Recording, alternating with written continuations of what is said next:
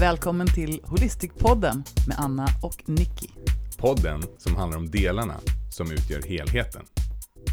Och som alltid en mix av fakta och filosofi. Mm, Eller verk- alltid, men oftast i alla fall. Ja, men det är det. Men filosofi låter flummigt. Men det är ju det, lite grann. Alltså det är det som är härligt. Att man liksom kan sitta och bara flumma ur lite grann.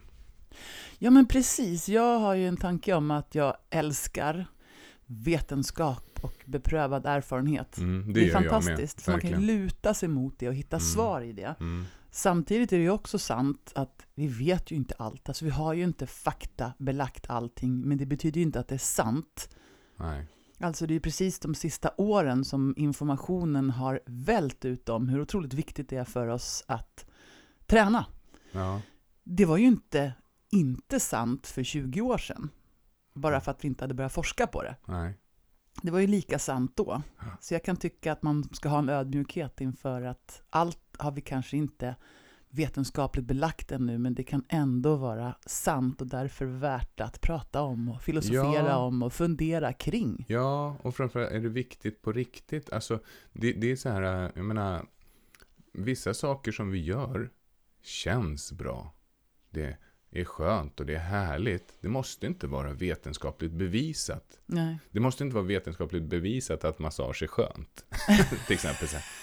Det är ju de flesta som kommer på en massagebehandling. Tycker, Ja. åh vad det här känns skönt. Nej, nu ska vi forska kring om det här faktiskt är skönt. Eller om det faktiskt bara är en, en upplevelse av att du tycker att det är skönt. Det här, nej, det finns ingen bevis. Men nej, massage är faktiskt inte skönt. I agree. Tycker du om massage? Ja, men jag gillar massage. Jag gillar eh, kroppslig beröring. Eh, Från rätt personer. alltså, det är ju jäkligt obehagligt med, eh, med eh, fel beröring. Alltså när det är på fel plats och fel tillfälle. Det, det blir...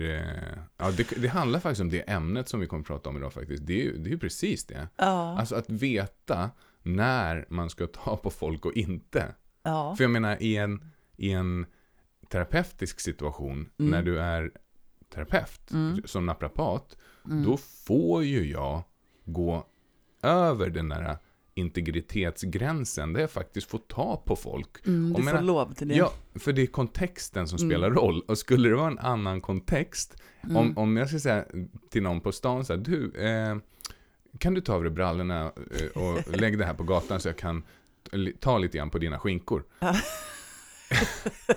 Ja. jag ska bara dra ner byxorna. Det är ingen fara. Jag ska bara klämma lite på din, din rumpa. Ja, då skulle det bli otroligt konstigt och Ja. det jag skulle kommunicera ut till omvärlden då, det är att det här är ju någonting jättekonstigt som håller på att hända här. Eller hur? Vet du, det här är så himla roligt, därför jag tänkte min första fråga till dig idag, Ja, det var så här, vad har du i huvudet nu för tiden? ja sånt där till exempel. Men nu känner jag att jag blir lite rädd för att ställa den frågan. Jag, jag tänker många gånger sådana här konstiga, alltså metatankar, tankar Ja. kring tankar. Alltså, vad, vad skulle hända om det här var i en annan situation till exempel? Det skulle vara jättekonstigt. Mm. Och det, det är intressant. Det är ju sjukt intressant Mhm. att man, alltså vi har ju haft, både du och jag har haft över 30 000 eh, klient och patientmöten sedan vi började jobba Mm. eh, med det vi gör Mm. som holistiker. Mm. Eh, om man sammanfattar våra yrken i Mm. ett. Då, då är det ju så här att, jag menar, om man tänker sig en situation där du då har en helt okänd människa och sen ska du gå in till den här människan i ett ganska litet rum Mm. och prata om dig själv. Och prata med den här människan som du aldrig har träffat förut. Mm. Och sen, efter ett tag, så behöver man kanske oftast ta av sig något klädesplagg. Mm. Och, och så, så får man den tilliten som det ju handlar om. Mm. Det vill säga att jag måste ju kommunicera ut ett lugn och en trygghet som gör att de här personerna känner att det är helt okej att göra det här och att jag inte är ute efter någonting annat än att hjälpa dem. Mm. Där tänker jag att du som man Jag visste att du säga det. får, får eh, göra det på ett speciellt sätt. Ja, men precis som att jag som tjej egentligen också måste göra det Ja, på ett men speciellt jag sätt. är i en disposition. Alltså jag är i en, en annan, ett annat läge än vad du är. Mm. Och jag tänker på det varje gång jag har en patient. För jag kan inte inte tänka på det. För att om det är så att jag kanske ger någon felaktig blick, jag tar på patienten på något integritetskränkande sätt mm. eller något liknande, då ligger jag riktigt risigt till.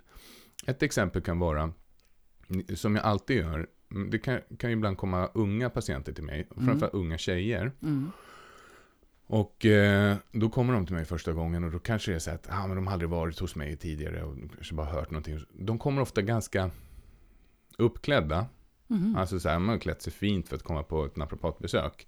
Mm. Och, och, de kanske bara är fina igen. Ja, men jo, men absolut. Men för att få ihop eh, bilden mm. så är det så här, så kommer de till mig.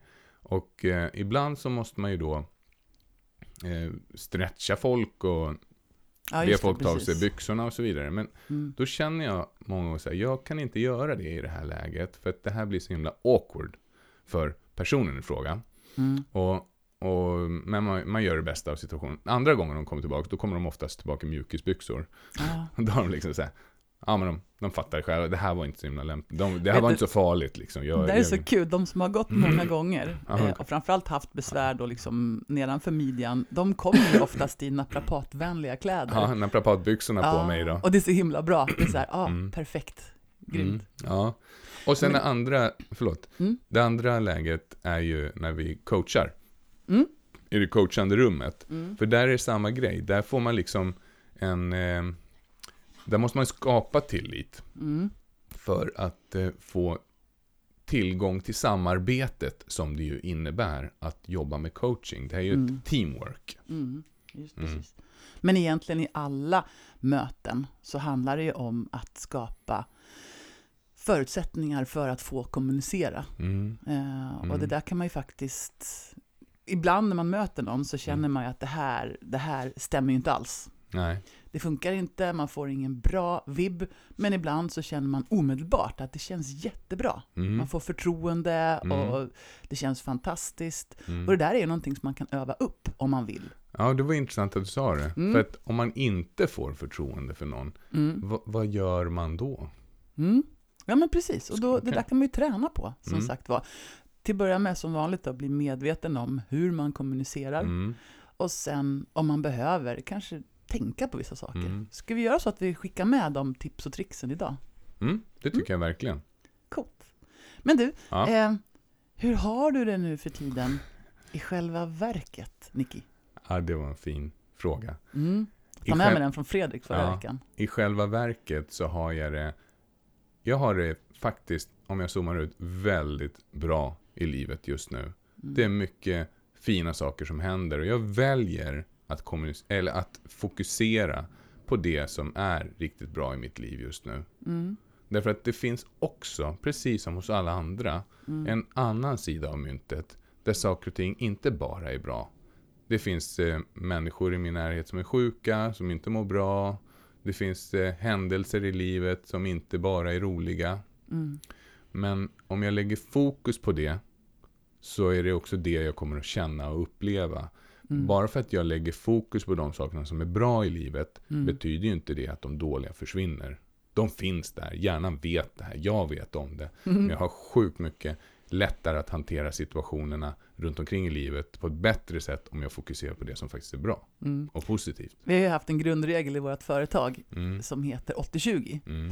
Det vill säga problem finns alltid, men om vi fokuserar 80% på lösningar mm. och är medvetna om att det visst finns problem, men vi kanske fokuserar 20% på problemen, mm. då blir det ju trots allt roligare och fartigare och härligare. En gång i mm. vårt företagande ja så um, hade vi lite turbulent i företaget. Det var en liksom, gång? Det har hänt flera gånger? Nej, en gång hände okay. det att vi hade turbulent i företaget. ja. uh, I övrigt så var vi alltid helt perfekta chefer och ledare. Stabilt. Mm, stabilt som fan. Men, så det var en situation i vårt företagande där en av våra anställda, en eh, kvinnlig anställd, Eh, kände att hon var tvungen att ventilera sig lite grann. För hon, hon, hon mådde inte toppenbra i arbetssituationen. Det var mycket, det var turbulent, det var många saker som hände. Hon bad om ett enskilt möte med mig. Vi satt ner i ett rum och pratade. Och hon eh, berättade om alla problem som hon såg fanns i företaget. Det var högt och det var lågt och det var vitt och det var brett. Och Det kan ju vara skönt att få ventilera ibland och bli hörd självklart. och sedd i Absolut. sina... Ja, absolut. Jätte, jätteviktigt. Eh, det som var däremot, det var ju så här att jag då ville hitta lösningar på det här. Alltså jag ville ju säga, ja men okej, men skulle vi kunna se det på det här sättet? Eller kan man vrida och vända på det här?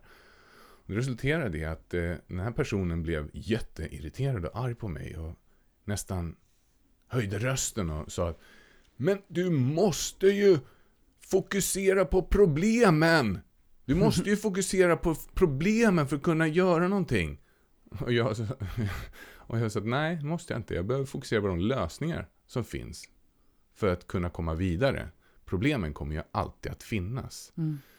Och det där är ju en väldigt intressant tanke. Mm. Därför att alltså, du, går, du kan ju inte lura din egna hjärna eh, genom att säga att nej, det finns inga problem. Finns inga problem. Det är inte det det handlar om. Nej. Att inte se problemen. Problemen finns där. De Mm. upplever vi. Vi känner dem, vi ser dem, vi hör dem. Eh, det är ingen konst. Mm. Men det är svårt att få ett positivt liv med ett Mm. negativt mindset. Precis, vi kommer till det här som kallas för state. Alltså i vilket state Mm. behöver du vara för att känna dig resursstark nog att lösa Ja, saker som är jobbiga. exakt. Och vanligtvis om man känner sig nedtryckt i skorna och tyngd och hopplös, Mm. då kanske man inte har så mycket resurser. Nej. Och då behöver man försöka flytta fokus för att få ett bättre state i kroppen och en känsla av att man har hopp och tro och eh, ja, Mm. man tror på att det går att lösa. Verkligen. Mm. Ja. Så det, det är en, eh, det är en liten specifik eh, situation där kommunikationen blir lite ehm, ja, utmanande. Så hur har du haft det i själva verket? Mhm. Alltså i själva verket så är det ju så här att varje gång som det blir vår Mm. Så händer en massa saker hos mig. Mm. Jag vet inte om jag har känt av det så mycket i år, men jag brukar liksom, jag blir påverkad på våren. Mhm. Ehm, ja, och det blir så här dubbelt, jag får dubbla känslor. Mm. Jag, för jag är ju mycket ute i skogen Mm. och naturen och Mm. jag älskar ju det här som händer nu. När man ser att, nu tror jag nog att snön och isen på riktigt är besegrade för i år. Ja. Och det börjar eh, tina upp och det börjar sticka upp små blommor och gröna små växter. Och det är ett sånt gigantiskt mirakel. Och för varje år som går så tycker jag mer och mer om det här. Mm. Och man tänker att wow, nu är våren här. Det är så, det är så värt att Mm. bo i ett land där vi har årstider för att få uppleva den här vårkänslan. Mm. Och samtidigt så får jag också en känsla av att åh, hur ska man orka en vinter till? Vintern är så lång och Ja. mörk. Ja. Eh, så det är lite dubbelt. Where your focus goes, your energy flows. Jo men verkligen, så kan man ju säga. Mm. Så, så det händer för mig och så här års då vill jag egentligen bara flytta ut i skogen, Mm. bo i tält, bara titta på marken och träden och alla knoppar och liksom följa det här timme för timme för det är så Mm. himla värdefullt. Och samtidigt så är det alltid så mycket saker som händer så här års. Det är extremt mycket faktiskt i år som händer framöver. Ja men verkligen, nu har vi ju precis, eh, vi har signat på en ny lokal, Mm. eh, vilket vi är jätteglada för. Vi har ju en jättefin lokal nu, men nu har vi fått tag på en som passar oss ännu mycket bättre. Helt centralt i Knivsta i Markplan. Centralt i Knivsta, ja, men jättemysig och fin lokal och nu har jag redan börjat drömma om hur vi ska fixa och inreda och hur bra det ska bli. Apoteksvägen 13, det är liksom, det är centralgatan i. Knivsta kan man säga. Ja, Mm. det är ju Det är kul. Avenyn i Knivsta. Ja. Så det är jätte, jättekul. Mm. Eh, sen håller jag på, jag har faktiskt fått äran att vara moderator på den stora naprapatkongressen för tredje året i rad. Forum on Manual Medicine. Just precis. Och det är jätte, jätteroligt att få dyka in i det här. Men det, det är lite jobb med att förbereda och läsa på och så. Mm. Superkul, det är på fredag. Och det är, den, är, den är ju fantastisk på många sätt. Det, det är experter inom områdena som bjuds in från hela världen egentligen. Som pratar om ett visst ämne. Och nu är ämnet i år är... Kan du berätta om det lite snabbt bara? Jo, men det är ju om barn den här Aha, gången. mm.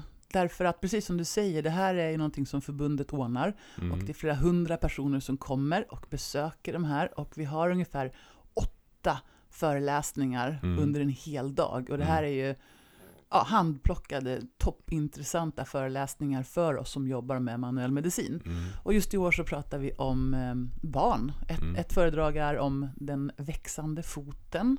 Och vi, handlar också, vi har ett föredrag av Tonko Nogi där som handlar om barn, träning, rörelseaktivitet. Det här är ju superintressanta grejer. Och Tonko Nogi är ju en otroligt eh, intressant eh, människa när det kommer till fysisk aktivitet överhuvudtaget. Fantastiskt Han är kunnig, ju- knivskarp, rolig. Han är professor i idrottsmedicin. Ja, Det är snyggt. det var han som hade sagt det. Du kan ju det här citatet av honom. Det spelar Eh, ingen roll. En, en muskel har ingen aning om vad som belastar den. Exakt. Alltså han menade på att du behöver inte köpa ett flashigt gymkort, du kan lika gärna gå ut i skogen och hugga ved. ja. Det bryr sig inte muskeln om, själva grejen är bara att den får en viss belastning för att få en signal till att utvecklas. Ja. Eh, det där gillar jag. ja, kan lyfta mjölkpaket. Det spelar ingen roll vad det är liksom. Så så här är det, Mm. på torsdag då är det prekongress, då är det Mm. workshops hela dagen ute Mm. på Naprapathögskolan. Mm. Sen på fredag, då är vi på Aronsborg och då är det liksom kongress. Sen på kvällen, då är Mm. det årets fest, då är det Naprafesten. Ja, vi är bra på festa. Den är brutal, Mm. ja den är, det är den bästa. Mm.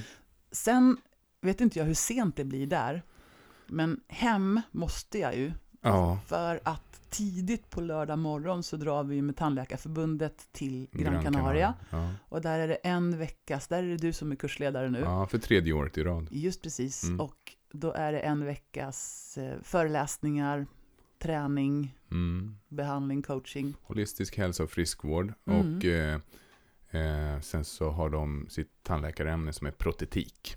Just precis. Ja. Huvudligen. Mm. Och sen när vi kommer hem därifrån, då ska vi i stort sett bara sova en natt och sen drar vi till Mallis Mm. för ett annat uppdrag med ett annat gäng och det är ju App Ja. som sysslar med kommunikation, Up branding. Ja, up there everywhere. Ja.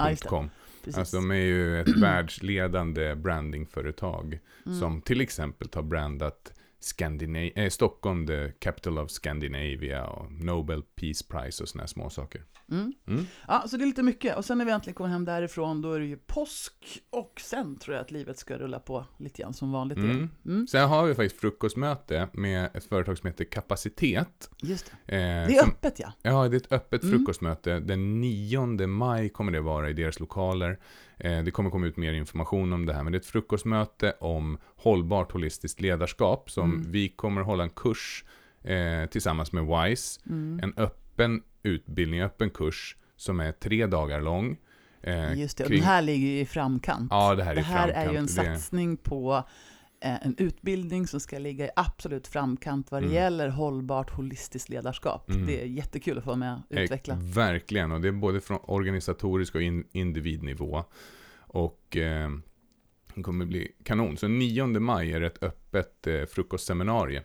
Där vi kommer att prata lite mer om det här. Då får man gärna komma på det. det Och sen är det ju en grej till. Va- Ja! Ja, åh. Mm. Mm. Mm. Den där Den- känslan man får när man tänker på det. Ja, jag får lite pirr i magen. och jag, Den jag 3 känner- maj, Ja. då, då smiter vi lite tidigare från våran arbetsvecka och så Mm. checkar vi in ute på jättefina Krusenberg. Och så börjar vi med att, vi börjar med att samlas. Sen kommer vi att träna tillsammans Mm. på sånt här smart, utvecklande, kroppsindividuellt sätt. Det vill säga Mm. alla kan vara med och jobba utifrån sina egna förutsättningar. Det, det brukar vara ett um, aha-moment att träna det här passet. Lite movability. Det är mitt pass, movability. Mm. Sen kommer vi göra en riktigt eh, underbar avslappning, djupavslappning. Mm. Kan du berätta lite vad det är? Liksom? Det är ju det här som vi skulle behöva så mycket, mycket mer av. Att liksom släcka ner alla de här mapparna och filerna som vi har öppna på våran dator. Mm. Mentalt alltså. Mm. Att verkligen lära sig att slappna av i musklerna. Mm. Att slappna av i tankar, kroppen, själen och verkligen gå ner i en djupavslappning. Det här är, Mm. det är inte så lätt. Nej, Men, det funkar varje gång. Ja. Även om det känns som att man inte gör det, så funkar det. Och i och med att du guidar alla igenom det här Mm. så kommer det ju funka. Det är helt prestationslöst, man Mm. bara är. Men Mm. det är återhämtande. Mm. Sen, sen smyger vi ner till bastun, den vedeldade bastun. Mm. Och så kör vi, vi smyger dit i morgonrockar bara. Mhm. Och sen så tar vi lite bubbel och lite snacks och lite bastu och lite mingel. Och för de som vill så blir det då bad, kallbad Emellan. i Mälaren. Mm. Och sen gör vi en tjusig känsla med herrgårdsmiddag. Mm. Vi sover gott, vi vaknar, vi kör morgonyoga. Mm. Och lång frukost i herrgården. Det Ja. vet man går och plockar och sitter och pratar och så tar man lite till. Och sådär. Just den här känslan av att få känna sig lite sådär äh, härligt eh, vardagslyxig för Mm. en stund. Och, och få känna att man får ge kroppen så fina saker. Och Mm. man får se på fina grejer. Man får höra fina saker. Och man får lukta underbara dofter. Och man får liksom alla sinnen får mättas med intryck Mm. på ett positivt sätt. Eh, och det är ju vad den här helgen handlar om. Att du ska Mm. få uppleva dig själv på så många bra sätt som möjligt med alla sinnen. Mm. Och Mm. eh, kanske tänka några tankar som du inte har tänkt förut och ställa Mm. dig själv några frågor som kommer ge nya svar. Mm. Och sen ligger det ju någonting i att komma bort då och då. Alltså att ibland Ja. flytta sig själv, byta miljö och vara lite prestationslös, prestigelös, bara vara, Mm. ta in. Man är ju med på det man känner för. Vill man Mm. hoppa över något pass och ta en promenad istället, då gör man det. Mm. Mm. Så mm, mer information om det här kan du hitta på till exempel på Formholistics Facebook-sida. Mm. Ja, på event, som man söker på event. Eller Enklast är nästan att gå till hemsidan Ja, tror jag. Där form- ligger det. formholistic.com. Mm. Formholistic.com, så kan du bara gå in där och så kikar du på det och sen så gör du så här. Du klickar på anmäl.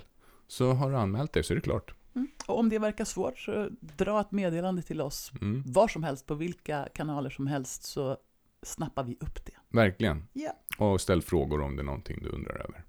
Ja, vad Du- kul! Det är sjukt roligt. Massor Idag- roligt. Ja. Så ska vi prata om kommunikation.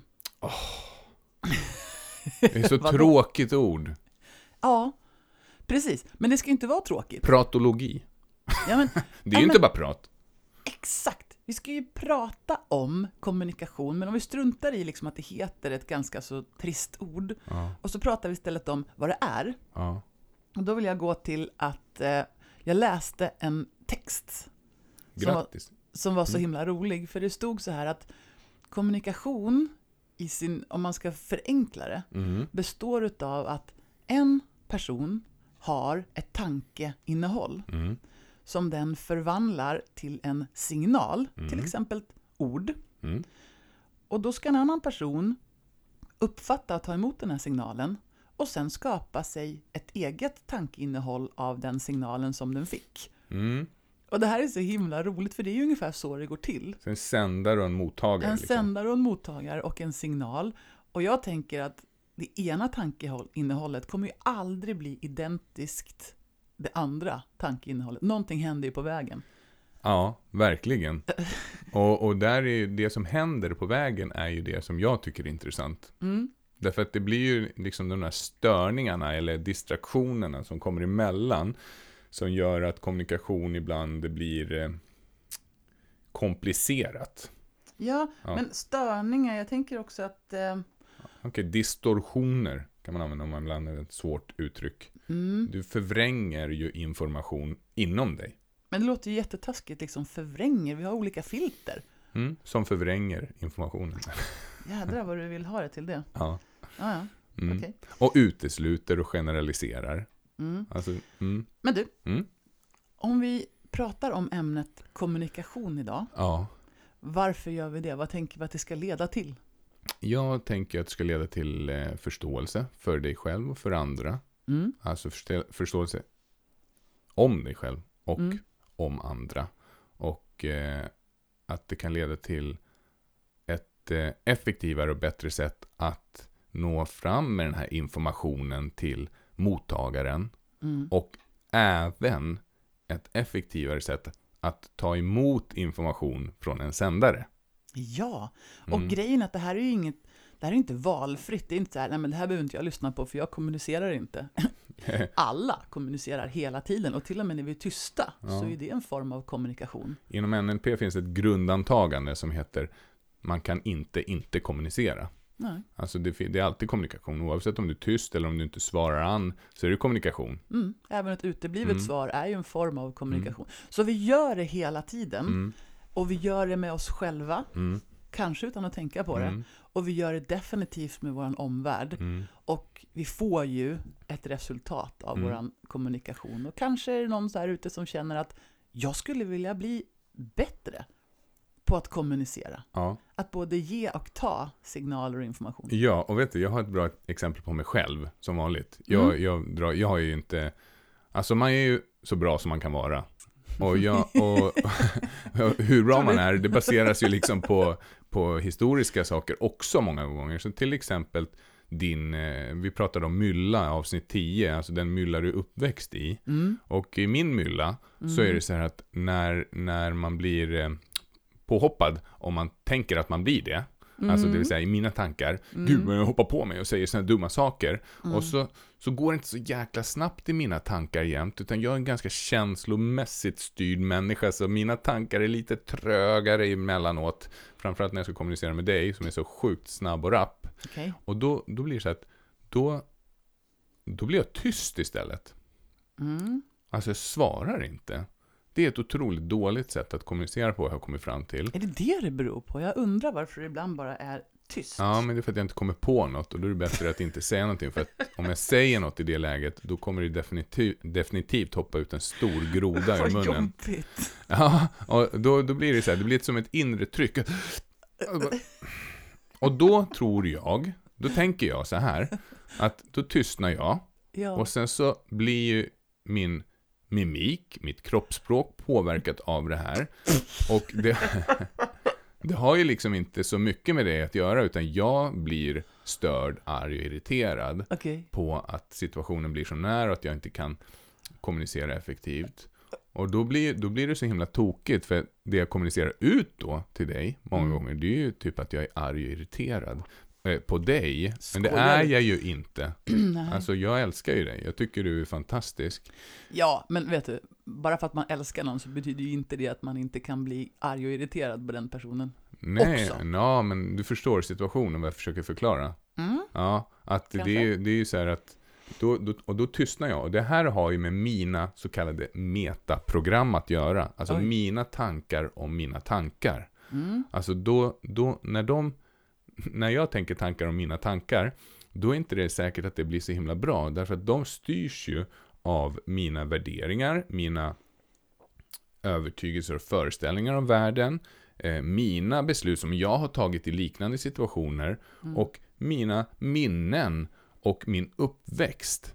Och i min uppväxt, då är det så att jag är uppvuxen med till exempel en, en pappa som blev tyst och svarade med the silent treatment liksom. Mm. Eh, och och eh, det, det var inte jättekul. Nej. Nej. Så då, och då blir kommunikationen lidande. Ja. Och det är de här filtrerna som du pratade om tidigare. Mm, alltså mm. filtrerna. Och, och, nu ska inte gå händelserna i förväg kanske, men om vi kan ändra de här filtrerna, alltså om vi kan ändra våra värderingar, Mm. om vi kan ändra våran blueprint, Ja. då kan vi ändra vårt liv. För att våra värderingar bestämmer vilka tankar som kommer att komma. Mm. Och vilka tankar som kommer bestämmer vilken känsla vi känner. Mm. Och det kommer att bestämma vilket beteende vi får. Mm. Och, och då får vi ett visst resultat. Om vi kan förändra våra föreställningar eller gärna grundvärderingar kring vissa saker Mm. till någonting som är mer positivt och givande i livet, då Mm. kommer vi också förändra vårt liv i grunden. Och det där har jag två bra exempel på som jag kanske kommer Åh. till sen. Men det roliga är att ändra det där längst, längst, längst inne i löken, längst in i kärnan. Mm. Man kan tänka att det ska vara så svårt och svåråtkomligt, men ibland så är det liksom så här. Ja. ja, men man kan ta det som här, en het potatis. Det är ju invandrarfrågan. Vi ska inte gå in på det, men om man svarar invandrare är, det som följer efter är, Eh, det är din grundvärdering kring det här. Och om du då, invandrare är säger vi då, idioter, då, då blir det ju en generalisering över en stor, stor grupp människor som du kommer ha väldigt svårt att kommunicera med. Men invandrare är fantastiska och intressanta och eh, de erbjuder nya insikter till nya kulturer och nya, ny mat och massor med sådana saker. Då blir det ju helt andra möjligheter till att kommunicera med den här gruppen av människor. Mm. Så där är ett enkelt exempel på hur värderingar kan styra våra tankar. Och där kan vi också flika in att både din mamma och din pappa kom ju till Sverige när de var ungefär i 20-årsåldern va? Ja, Din pappa då, kom från Kroatien och din mamma, ah, forna Jugoslavien då. det var ju sjukt intressant. Ska jag dra Mm. en kortis på det? Gör det. Ja, så får ni lite mer förståelse för vem jag är. Mm. Eh, Min eh, pappa, han eh, var uppvuxen i forna Jugoslavien, det som nu är Kroatien, och eh, var kock. Han, han flyttade hemifrån när han var 13 och började jobba som bell, heter det, bellboy. Han eh, åkte upp och ner i hissar i alla fall, bar Ja. bagage åt eh, turister. Och sen började han jobba i köket. Och då så, efter ett tag då så hade han hört att eh, Sverige, dit ska man åka. För att där finns det snygga, blonda, blåögda tjejer. ja, så. Klyschan är enorm. Ja. Tycker du? Men, eh, och då så, då hade han samlat pengar, en årslön med jugoslaviska dinarer. Liksom. Han är ju hur mycket pengar som helst. Han var sjukt rik. Han hade sålt hela sin slipsamling. Mm. Och så tog han en enkel biljett till Sverige. Han Mm. tänkte, det löser sig. Och eh, kom till Sverige, Vi bodde på Af Chapman, eh, vandrarhemsbåt. Och sen så gick han och käkade lunch på Stureplan.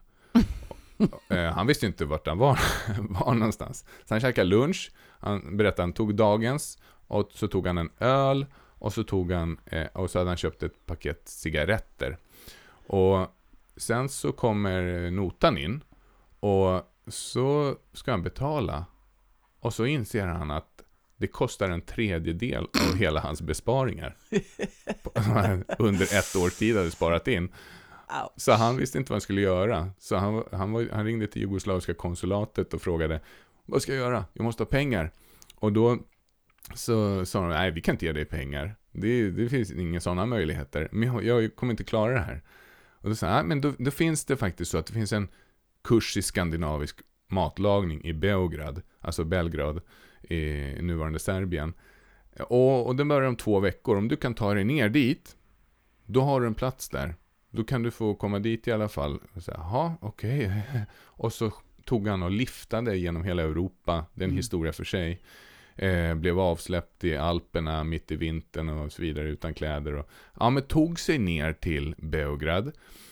Gick den här tre månaders utbildningen i skandinavisk matlagning, fick lära sig laga mat med crème fraîche och mjölkprodukter i till exempel för första gången någonsin.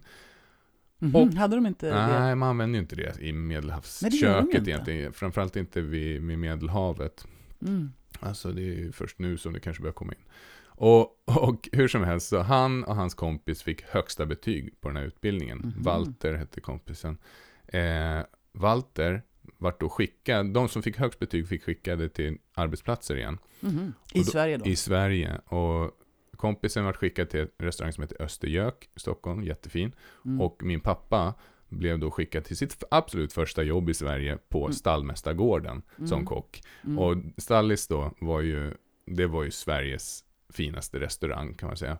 Så det Mm. var hans första riktiga jobb i Sverige. Mm. Och sen dess har han drivit massa restauranger. Och så träffade han mamma, som är blond och blåögd, Mm. från Finland. Helt fel. Ja, helt fel. Men hon hade också velat träffa en, en eh, mörk Mm, ja. man från Medelhavet. För hon, Ja. vill gärna, eh, hon ville gärna flytta ner mot eh, Sydeuropa helst. Och Det är så de jädra lustigt. Alltså hon kommer då från Finland och önskar, för hon var här och jobbade Hon som gillar inte att sjuksyrra. frysa.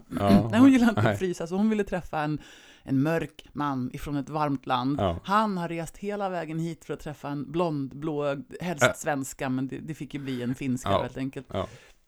Och så träffar de varandra, det är Mm. helt makalöst. Och det roliga var att han hade ju, han satsade ju. ja, Han gick ju, verkligen. han såg ut som Jesus på den tiden. Han hade så Ja. långt lockigt hår och Jättesmal. skägg och jättesmal och eh, så här Rolling Stones-kläder Ja. typ. Mm. Jag Och så- gillar den och historien. så gick han till Mm. fotografen och tog idolbilder Som man delar ut till som man delade ut till tjejerna. Vad kommunicerar det ut?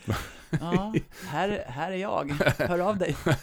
Fy fan, pinsamt. Men eh, ja, ja. Hur, hur Ja. kom vi dit ens? Nå, jag Vad tror, hände? ja, jag vet inte. Men i alla fall, det är en intressant historia och eh, den, den Vi tar... pratar om filter och kultur och varifrån du kommer. Ja, exakt. Mm. Och att, eh, att beroende på de här filtrerna så bestämmer ju det hur vi kommunicerar med vår omvärld och med oss själva. Mm. Och så. Jag tycker historien är i alla fall ganska inspirerande. Den är lite rolig. Den är lite fin. Mm, Du, jag är fin. fortfarande mitt i min lilla mm, frågestund här, Mm. för jag tänker att eh, vad ligger bortom det här? då? Om vi nu pratar om kommunikation och eh, vi faktiskt får lite tips och tricks kring hur man kan få bättre, mer effektiv kommunikation. Vad tänker vi liksom, eh, vad ska det mer leda till? Ja, gällande tips och tricks så, så tänker jag att vi dels så kan vi ge lite exempel på vad lyssnande egentligen är. Mm. Jag tror vi har ganska många Mm. tips och tricks i det här avsnittet, nämligen nå- några riktigt tydliga grejer. Ja, vi kommer också prata om feedback, Mm. vad det är och hur vi kan Mm. använda det. Mm. Vi kommer prata om, eh, ja men då till exempel då konflikt och kommunikation. Mm. Det, finns ju massor med grejer. Mm. Så det, det är ett eh, vitt och brett ämne, men jag tänker att vi också kan dela upp det i eh, våran kommunikation i kroppen, Mm. våran kommunikation i knoppen Jajamän. och våran kommunikation i våra relationer. Och då blir det ju så intressant och tydligt tycker jag. Ja. Att eh, vi pratar om ett stort ämne. Mm. Vi har konstaterat att det är intressant. Mm. För vi gör det hela tiden och Mm. vi får e- effekt, alltså resultat av det hela Mm. tiden. Och så tar vi och specificerar upp det i de tre huvudportioner som vi jobbar med i holistiskt hållbart ledarskap. Då blir det Exakt. väldigt precis. Ja, och det här är intressant, för googlar man på kommunikation så finns det förvånansvärt lite.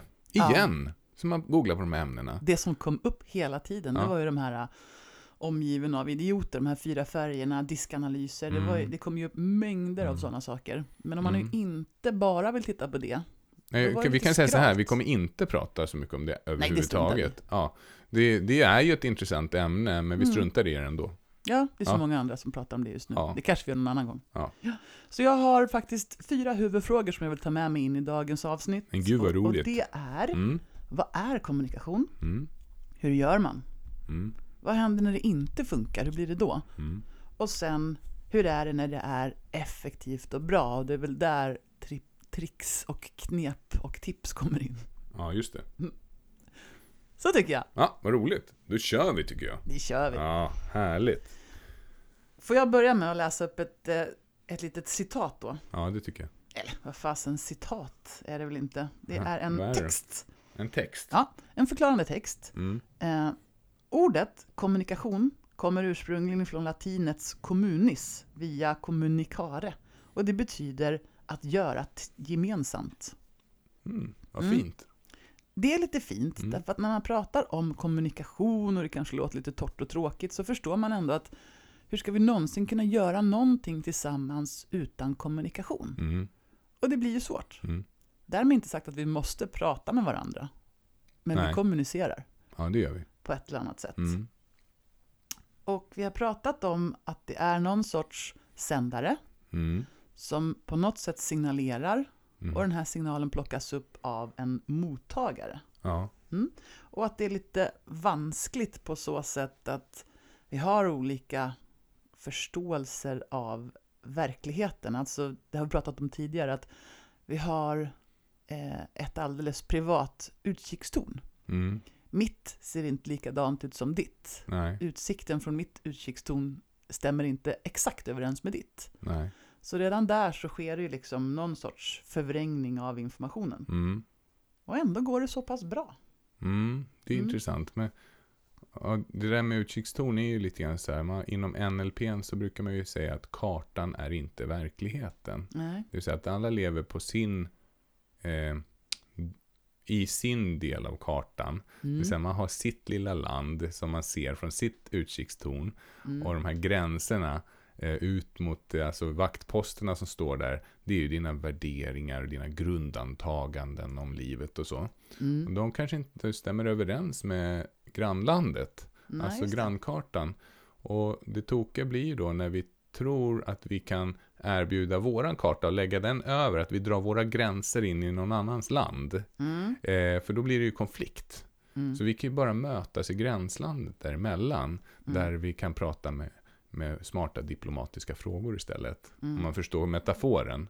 Just det. Eh, så det, ja, det är intressant som tusan. Mm. Mm. Men jag tänker också lite grann på kommunikation. Vad är det för någonting? Mm. Det är ju många som kanske tänker vid första anblick att ja men, jag har ju sagt det. Eller, jag skrev ju det i mejlet. Du läste väl vad jag skrev? Jag skrev till och med med stora bokstäver. Precis. Och utropstecken. Och, och då är det så här, Ja. om man läser på, det finns mycket forskning på det här. Mm. Och just det här jag kommer läsa upp nu, det är liksom ingen exakt forskning, utan det är någonting som man håller på och undersöker. Mm. Men man är ganska överens om att bara 7% av innehållet som man uppfångar eh, kommer från ord. Mm. Alltså vad vi egentligen använder för ord oavsett om vi pratar eller skriver Mm. eller sjunger. Mm. Eh, 38% kommer ifrån hur vi använder våran röst. Mm. Om vi pratar svagt eller starkt, om vi eh, pratar kraftfullt eller om vi är lite mera mindre energi. Nu, i våran nu behöver du röst. lugna ner dig. Ja, till exempel. Till exempel så. Mm. Eh, och hela 55% mer eller mindre kommer ifrån vårt kroppsspråk. Mm. Alltså hur vi använder vår fysiologi. Och det här blir ju så jädra spännande. Därför att det är Mm. via fysiologin som vi pratar med oss själva och med andra. Mm. Har du någon gång gått på stan och haft en sån här osynlig dag? Man, man går in i folk hela tiden. Ja, Folk är som att de inte ser en. Ja, verkligen. jag Jag lovar att de dagarna, då Mm. har vi ett ganska svagt kroppsspråk. Jag är Mm. ganska säker på det. Mm. Man vet att när man ska umgås med och kommunicera med djur, Mm. då kan du ju inte stå och prata, prata, prata, för det funkar inte. Utan där måste du ju koppla in din fysiologi. Mm. Och där pratar man jättemycket om betydelsen av exakt hur du använder Mm. kroppen. Vill du vara en ledare för din lilla hund, Mm. ja men då måste du hålla dig som en ledare, gå som en ledare, gestikulera Mm. som en ledare och till och med känna det på insidan. Alltså också känna det, äga hela din utstrålning. Det där är superintressant. Vi Mm. lär ju Milo, våran lilla miniatyrbullterrier, att eh, promenera med oss och så. Och han är ganska duktig på att gå fot. Eh, men, ja, han är det med mig i alla fall. Okej. Och eh, det som är intressant, det är precis det där att när jag sträcker på mig Mm. och när jag visar att jag har en ledaraura, Mm. då är det inga problem. Nej. Men jag har noterat att när jag tar fram telefonen för att kolla på någonting på, Mm. samtidigt som jag promenerar, vilket jag tycker är ganska onödigt egentligen, eh, då, då börjar han nosa runt och så går han och gör en massa andra saker och sådär. Mitt ledarskap försvinner i ett nafs. Mm. Eh, och, och så lägger man undan telefonen, så sträcker jag på mig och så tänker jag på att, för jag säger bara så här, fot, alltså lugn röst, Mm. och då går han fot. Mm. Och då, då funkar det. Mm. Så det är otroligt intressant faktiskt. Det är intressant. Tänk om det funkar med oss själva. det är klart det gör. Ja. Så om vi börjar där, Mm, så är det ju så här att vårt kroppsspråk Mm. säger ju en hel del. Och vi kan göra ett litet roligt experiment då med de som lyssnar. Om jag säger att en person är djupt deprimerad, mm. hur tror vi att den människan skulle se ut? Om vi bara tittade på personen Mm. Vi föreställer oss den. och så föreställer vi oss den personen. Hur är den människans kroppshållning? Hur är den människans axlar och bröstkorg? Hur är den människans hållning i nacke och huvud? Var är Mm. blicken? Hur ser ansiktet ut? Och hur tänker vi oss att den här människan andas? Prova att försätta dig i den här kroppspositionen själv. Ännu bättre. Mm. Prova att inta den här kroppspositionen som du tror. Och då kan man ju Sätt dig eller ställ dig som om du vore djupt deprimerad. djupt deprimerad. Och då kan vi ju svara på frågorna att oftast så är ju kroppen tung, Ja. inte så energistark. Eh, man kanske är lite hopsjunken i hållningen, axlarna är neråt, bröstkorgen lite neråt. Andningen brukar vara grund. Mm. Man kanske slokar lite grann med nacken, blicken brukar ofta vara neråt och Mm. ansiktet har liksom inte leendemusklerna på Mm. precis. Ungefär så brukar det Och se så, ut. så sätt dig i den här positionen och känn efter. Och det här blir ett tydligt sätt att kommunicera till en själv att det är jobbigt och Mm. tråkigt och tungt. Det finns mycket problem i världen. Ja. Och om man till exempel nu ska gå och göra någonting viktigt, Mm. starta i en idrottstävling eller träffa en person som man verkligen vill göra ett gott intryck på, eller till exempel ställa sig på scen och hålla ett föredrag, Mm. då tror jag de flesta kan räkna ut att den här ingångspunkten kanske inte är fantastisk. Nej. Om man istället nu tänker sig en person som just... Vänta, vänta, vänta. Ska vi låta dem bryta statet också? Skaka av sig den Det är här. bra. Ja. Skaka Så om det känns otäckt nu när du har suttit i den här positionen så skaka av det liksom så här. Bara, buff, rensa upp Ja. och ställ dig upp och bara Mm. drick ett glas vatten eller något. Mm. Perfekt. Mm. Om vi istället föreställer oss en person som just har vunnit OS-guld Mm. och de ropar upp namnet och personen kliver upp högst upp på prispallen och ska ta emot sin guldmedalj och någon kommer med guldmedaljen och hänger den om halsen och där vilar den nu på bröstkorgen. Med vetskap om all träning har gett det här resultatet. Och, Ah, allt stämde idag. Ja. Och man får stående ovationer. Jag får rys på Ja, kroppen, jag är med. sån det är det faktiskt. Ja. Om man då föreställer sig den här personen, Ja. hur är kroppshållningen? Ja, då, Var är axlarna? Hur är bröstkorgen? Mm. Var är andningen? Mm. Hur är nacken och huvudet och hållningen där i? Hur ser eh, ansiktet ut? Skuldrorna, ryggen. Mm. Och om man igen då provar att inta den här positionen och kanske har man inte vunnit ett OS-guld men kanske har man varit med om något annat här i livet som fick en att må precis toppen Mm. och bara känna att wow, Kanske wow, inte spelar wow. någon roll heller. Fantisera. Ja, Ja. absolut. Mm. Och då kan vi svara på frågan att i den här positionen så har de flesta en energi i kroppen. Mm. Hållningen är stolt, bröstkorgen är upp, axlarna är bak, nacken är rak, stolt. Andningen kan vara mera hel Mm. och ansiktet har oftast drag av glädje. Mm. Kanske ett leende till och med. Och det här kallar vi ju inom coaching för ett resursstarkt tillstånd. Mm.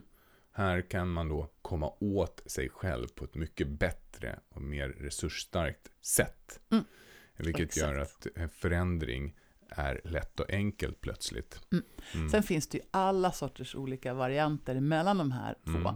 Men redan här så kan Mm. man se hur otroligt kraftfullt vi kommunicerar utan att säga ett ord, Mm. bara med våran kropp. Mm. Och jag lovar, om ni vill prova experimentet att gå på stan en dag, Ja. eller för fasen, gå ner på T-centralen där det är proppfullt med folk, Ja. och så prova att gå som en väldigt deprimerad människa, eller prova att gå som en väldigt stark och stolt människa och se vad du får för effekt. Räkna hur många personer som kommer gå in i det i Ja. respektive tillstånd. Ja, exakt. Det är ju intressant. Det är jätteintressant. Mm.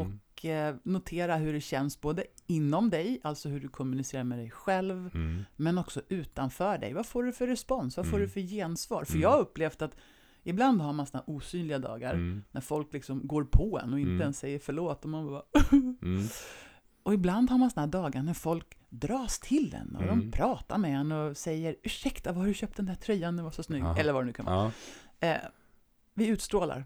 Tänk att vi har tre olika klädesplagg egentligen. Vi har vår offerkofta. Mm. Den är ju sjukt jobbig att ha på sig. Men vi har Mm. också vår osynlighetsmantel som du precis pratade om. Ja, Och sen har vi vår stolthetsmantel.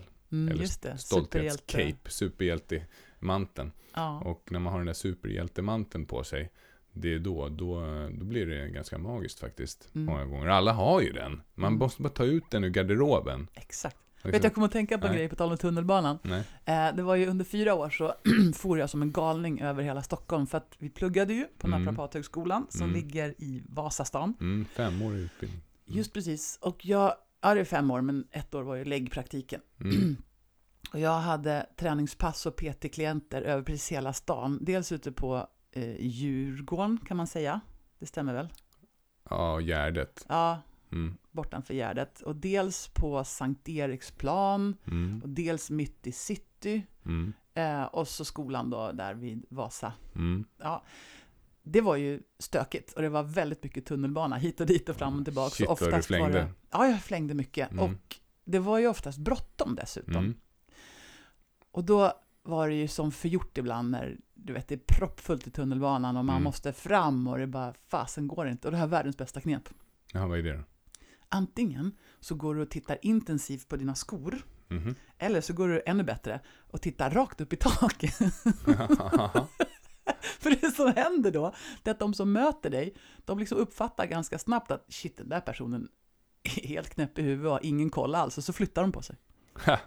Ja, Så Det snabbaste ju- vägen genom rusningstrafiken, gå och titta rakt upp i taket eller i himlen, då flyttar alla på sig. Ja, och så de- kommer man fram. Oj, den där personen ser inte att hon håller på att gå in i mig. Jag, Nej, bäst jag flyttar på mig. Mm, Smart grepp. very good. Ja, det var bra. Det kanske inte Intressant. funkar nu längre för nu har alla smartphones så ingen tittar någonstans. Ja, men nu, alla som har hört den här podden, då kommer alla gå upp och titta upp i taket när de går på stan. Ja, men, Det- blir bra. då, går alla i, då går alla in i varandra ändå, för att de kollar inte på den. Men du, jag, nu kom vi in på det här med kommunikation med kroppen. Ja, Så frågan är om vi ska ta och glida över till kommunikation med knoppen. mm, Ja, och, och, och jag, jag tänker så här, att kommunikation har ganska mycket med energi att göra också. mm. Och när vi pratar om energi så pratar vi inte om auror och såna här saker, även om det kanske kan låta så. Eh, men det som är, om man tänker efter, vad är energi för någonting? Vilka dynamiker finns det kring Mm. energi? Och då är det så här, dels så kan du ju ha känslomässig energi. Du kan ha negativ, obehaglig energi, eller hur? Mm. Du kan också ha positiv och behaglig energi. ja, Det är, de, det är flödet i den känslomässiga energin, det vi kan känna känslomässigt. mm. Sen har vi fysisk energi, alltså i våran kropp. Den kan ju vara hög fysisk energi Mm. och du kan ha låg fysisk energi. Jajamän. Eller hur? Mm. Då har vi två stycken parametrar här som kan gå efter. Mm. Och det intressanta då om man tänker, Säg dem igen då. ja men du har hög, eller negativ, obehaglig känslomässig energi. Mm. Så på den ena axeln så har vi negativ, positiv. Ja, Och på den andra axeln så har vi hög och låg. exakt. Så Okej. vi, vi kan tänka då Så att det är som ett kryss. Liksom. Ja, som ett kryss. Mm. Och så bildar det här krysset då fyra stycken rutor kan vi säga. Vi kan lägga ut det här på bloggen sen. Mm. Eh, och då är det så att låg fysisk energi tillsammans med låg känslomässig energi Mm. ger ett speciellt tillstånd. Och det är i det här läget, då hamnar vi i ett lågt negativt, deprimerat, utmattat, utbränt och besegrat tillstånd där vi får på oss den här offerkoftan. Det är väldigt svårt att tänka ut smarta, bra, kreativa lösningar i det här läget. Och, och en person som hamnar i den här deprimerade eh, liksom kvadranten behöver ofta hjälp. Mm. Och man behöver hjälpa den här personen. Man behöver störa den här personen i dess eh, eh, liv lite grann. Fråga, hej, hej, hur mår du? I själva verket. Mm. Och så vidare. Och eh, kommer personen inte ur det här så där är det här är ett läge där det är jättebra med till exempel KBT-terapi. Mm. Där den ångestproblematik och depression dominerar. Och där i just den här eh, fyrkanten då, Mm, så är det ju aktivering som är ett nyckelord. mm, Därför att när man hamnar där, då är det just där att, nej men det är ingen, det är ingen idé. Det nej. känns hopplöst. Det känns meningslöst. Jag orkar ändå inte.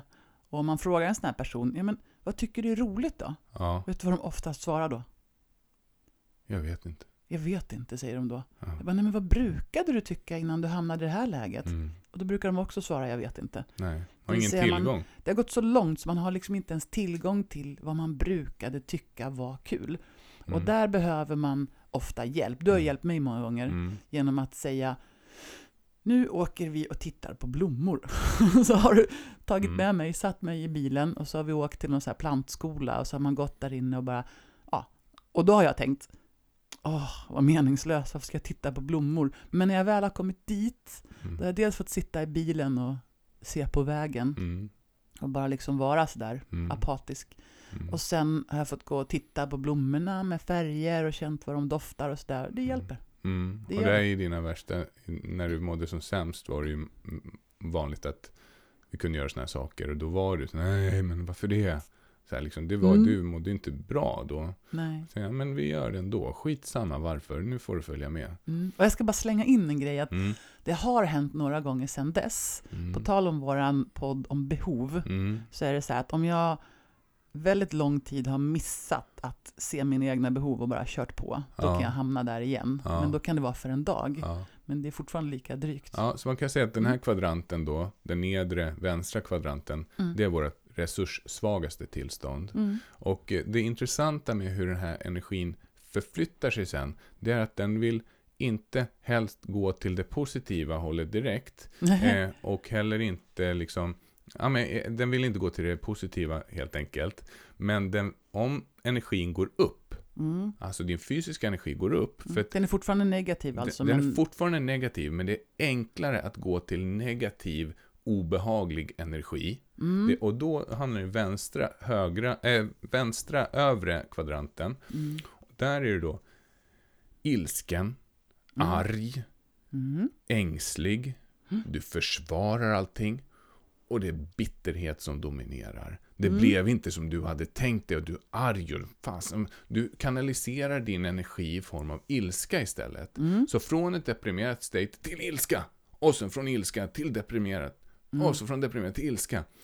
Det där och- kallar man för the crazy eight, eller hur? Ja, the crazy eight. Och, och, Mm. men tillståndet emellan där, när du är på väg upp i energi, Mm. där kan du bryta eh, liksom vägen. Så Mm. när du då, när du gått och tittat på blommor där, Mm. då börjar du komma upp i energinivå. Mm. Ja, rent fysiskt. Och den, en, den känslomässiga energin börjar liksom förflytta sig åt ett mer behagligt håll. Mm. Och då kan du lägga in eh, åtgärderna för vad du kan göra. För då kan du börja jobba med dig själv plötsligt. För du får tillgång till dina verktyg som du har inom dig och din Mm. potential. Mm. Och då är det så att, då är den högra sidan av det här, där du har hög och låg fysisk energi, men positiv och behaglig. Mm. Om positiv och behaglig energi, då är du inte så himla produktiv egentligen. Men du är heller inget hot mot andra eller hot mot dig själv.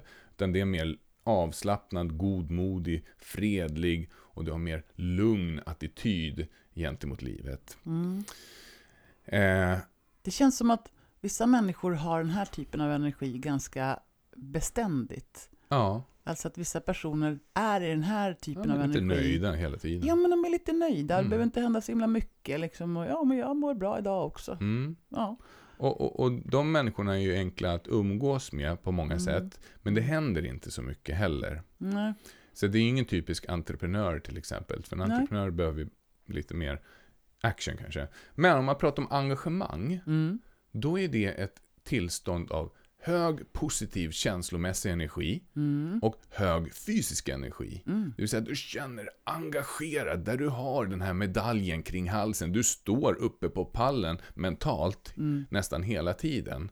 Det handlar inte om prestation så mycket, utan det handlar om känsla och upplevelse. Och då är det så att i det läget, då är du stärkt i dig själv, du är trygg, du är inspirerande, du känner dig glad och du är bestämd och fokuserad. Och det är det vi kallar för det totala engagemangets eh, tillstånd. Mm. Och det är det det holistiska ledarskapet handlar om. Vi vill ju förflytta folk från de här negativa vänstra kvadranterna upp till det högra övre hörnet. Mm. Oftare i alla fall. Oftare. Man pendlar ju mellan de här hela tiden. Men Mm. om man kan få simma runt i positiva, behagliga och höga energifältet lite oftare i livet Mm. så blir det ju skönt. Och Mm. då kan det vara 80-20 igen. Om man är 80% där och 20% i de andra, Mm. då blir det rätt nice balans. Mm. Mm. Jag är ju en sån här person av den avsikt, åsikten att alla våra känslor finns Mm. och vi behöver dem allihopa. Mm. Och vissa dagar så behöver man få vara helt och hållet uppslukad av de här känslorna som vi också kallar för negativa. Mm. Jag tror på riktigt att de kommunicerar någonting till oss. Ja, det är klart. Men kanske att man inte orkar vara där jämt. Nej. Nej. Och framförallt inte om man har varit där länge, för det blir utmattande. Det, de, Mm. det ger ju inte energi på samma sätt. Nej, kanske tar energi. Det tar energi, men Mm. du kan ju, om du är medveten om att energin rör sig så här, Mm. då vet man också att, ja men, ja, gå, börjar energin gå upp nu, då, då finns det möjlighet för mig att kunna göra någonting åt saken. Mm. Mm. Men då är jag nyfiken. Mm. Vad har det här att göra med kommunikation? Jo, men om du tänker så här att du är nere i det vänstra lågenergiska eh, hörnet. Mm. Då kommer ju du kommunicera ur det tillståndet till dig Mm. själv. Med min fysiologi och min, mina tankar och Allting blir påverkat. ja. Det vill säga att du, du, du får ju då, det finns en jättebra bok som heter Bemötandekoden där de tar upp två begrepp som heter grådaskhjärna Mm. och solskenshjärna. Mm. Och jag gillar de här begreppen för grådaskhjärnan, den Mm. aktiveras i det här nedre fältet. Det här de här fälten finns inte med i den boken, men det är i alla fall knutet till det här. Och då är det ju så här att då blir ju ditt negativa känslosystem aktivt, det vill säga det ger dig negativa emotioner, Mm. känslotillstånd. Eh, du får en biokemi som bryter ner kroppen i det här Mm. läget. Du får kortisolpåslag och adrenalinpåslag och det blir liksom brist på massa olika saker. Vi tänker sämre, vi minns sämre. De har gjort tester och studier på Mm. att i depressi- i depressivt tillstånd så har vi sämre tillgång till våra minnen eh, och eh, vi har lättare att hamna i negativa loopar. Det vill säga vi får ett problemfokus. Vår Mm. amygdala, reptilhjärna, slår på. Mm. Eh, och det som dominerar är hot och rädsla och Mm. kortisolfrisättning. Ja. Men när vi hamnar i det här totala engagemanget, Mm. när vi känner oss stärkta, när vi har medaljen runt halsen, Mm. då, då får det positiva känslosystemet en aktivering. Det vill säga vi får positiva känslotillstånd, vi får en biokemi som bygger upp kroppen, vi får en frisättning av hormoner och ämnen som skapar förutsättningar för immun- immunförsvaret och alla uppbyggande processer att slå på. Mm. Vi eh, tänker bättre, vi minns bättre, Mm. vi blir mer kreativa. Vi blir mer utåtriktade. Vi får ett lösningsfokus. Så istället för att fokusera på problemen så Mm. hittar vi lösningar på dem istället. Mm. Och så blir problemen inte så farliga. Och vi känner glädje och hopp. Och det Mm. som dominerar i vår kropp är dopaminfrisättning i det här läget. Oh yeah. Det vill säga vi får den här sköna duschen av de här härliga känslorna av att ha lyckats och att det känns bra. Mm. Det är så slående att det finns så många olika inriktningar här i världen. Eh, det finns så många böcker, det finns så många vetenskaper, det finns psykologi, det finns KBT, det finns religioner, det finns coaching, men alla talar egentligen om samma sak. Mm. Nämligen att vi har egentligen, egentligen om man ska hårdra det, Mm. två olika states. Jaha. Antingen, ja men det är ju så, Ja. antingen så är vi ju mer i våran reptilhjärna ja, just det. och då är vi ju fulla av rädsla, Mm. mer eller mindre. Mm. Och där har vi grådaskhjärnan Mm. eller um, fight-flight-systemet Mm. aktiverat. Mm. Vi kan ta hur många exempel på helst. Ja. Eller så är vi i den delen av oss själva som fokuserar på tacksamhet, nyfikenhet Mm. och kreativitet. Mm. Och där har vi ju solskenshjärnan Mm. och vi är dopamindrivna och vi får Mm. tillgång till våra krafter och resurser. ja, och det intressanta är att vi väljer ju vad vi vill vara. Alltså ja, om du väljer att fokusera på tacksamhet. tror du alla vet det? Nej, jag tror faktiskt inte det. Och det här är ganska roligt. Nej, jag tror faktiskt inte. Nej, jag vet. Nej, det tror jag faktiskt. Men eh, i alla fall, jag tror att eh, jag går till mig själv. Mm. Innan jag utbildade mig massor inom alla de här sakerna Mm. så var jag omedvetet inkompetent. Alltså jag hade ingen aning om någonting kring de här bitarna. eh, och vi går 20-25 år tillbaka, eller när jag började intressera mig för det här för kanske 25 år sedan. Mm. När vi träffades då hade ju du fortfarande så här eh, öppen fontanell, minns du det? Jag var, så, jag var så ung. Ja. men i alla fall. Och då, då, då var jag omedvetet inkompetent. Alltså jag visste inte ens vad jag skulle veta någonting om. Nej, Och sen blev jag medvetet inkompetent. Jag Mm, började läsa steg. på om de här bitarna. Liksom att wow, aha, tacksamhet, är det någonting som man kan fokusera på? Och mental träning, aha, finns det överhuvudtaget? Och kan man tänka på olika sätt och så vidare. Mm. Och sen utvecklades jag, mycket tack vare dig. Du pratade mycket om de här bitarna redan då. Mm. Och blev liksom medvetet kompetent inom de här bitarna. Jag började läsa på som tusan. Mm. Och började känna att wow, jag kan ju faktiskt arbeta med mig själv och med andra med de här verktygen. Mm. Och jag tror inte att alla befinner sig i den här medvetna kompetensen eller att de har kompetensen att tänka kring de här sakerna. Så Mm. inte på något negativt sätt, det är bara att man inte har blivit eh, uppmärksam på det ännu. Nej, men precis. Mm.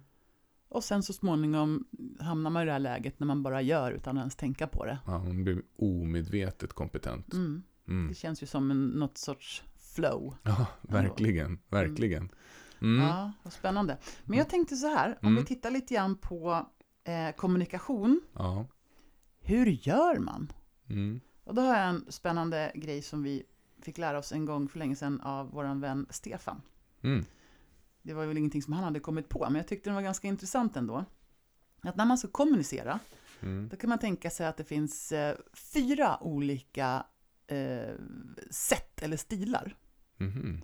Det finns jättemånga stilar, det kan jag säga på en gång. Men här Nu blir är... jag nyfiken. Ja, nu blir du Mm. nyfiken. Mm. Jo, men det kan vara så här att du har information, du vet någonting som Mm. någon annan behöver också få reda på. Okej.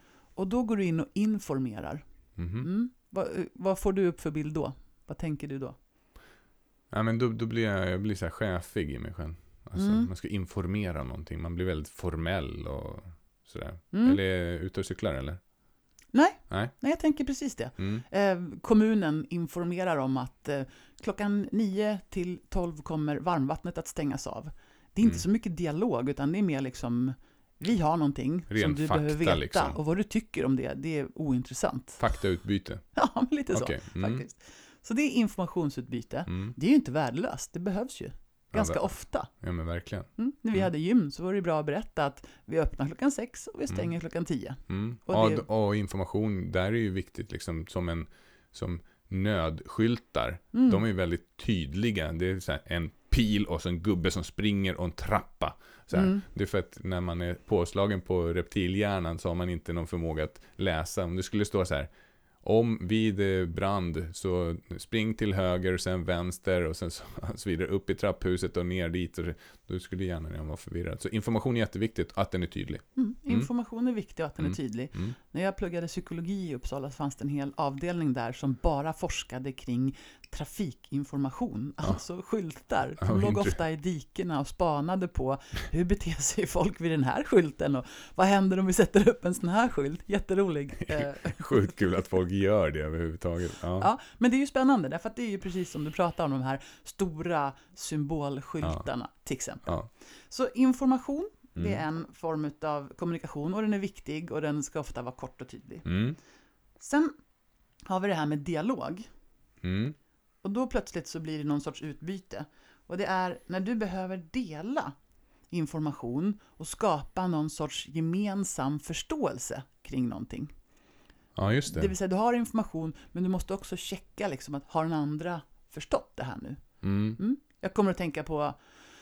Nej, vad kommer du att tänka på? Nej, men jag kommer att tänka på, eh, det är väldigt lätt för mig att gå in i ledarskapstankar då. Mm. För att jag tror att vi alla är ledare, oavsett om man jobbar som ledare eller inte. Mm. Men då är det ju så här att eh, det är viktigt att dubbelchecka samtalsutkomsten. Det vill säga att om du har Mm. sagt någonting till någon. Nu kommer du med bonusmaterial här känner jag. Det är bra. Okej, bra.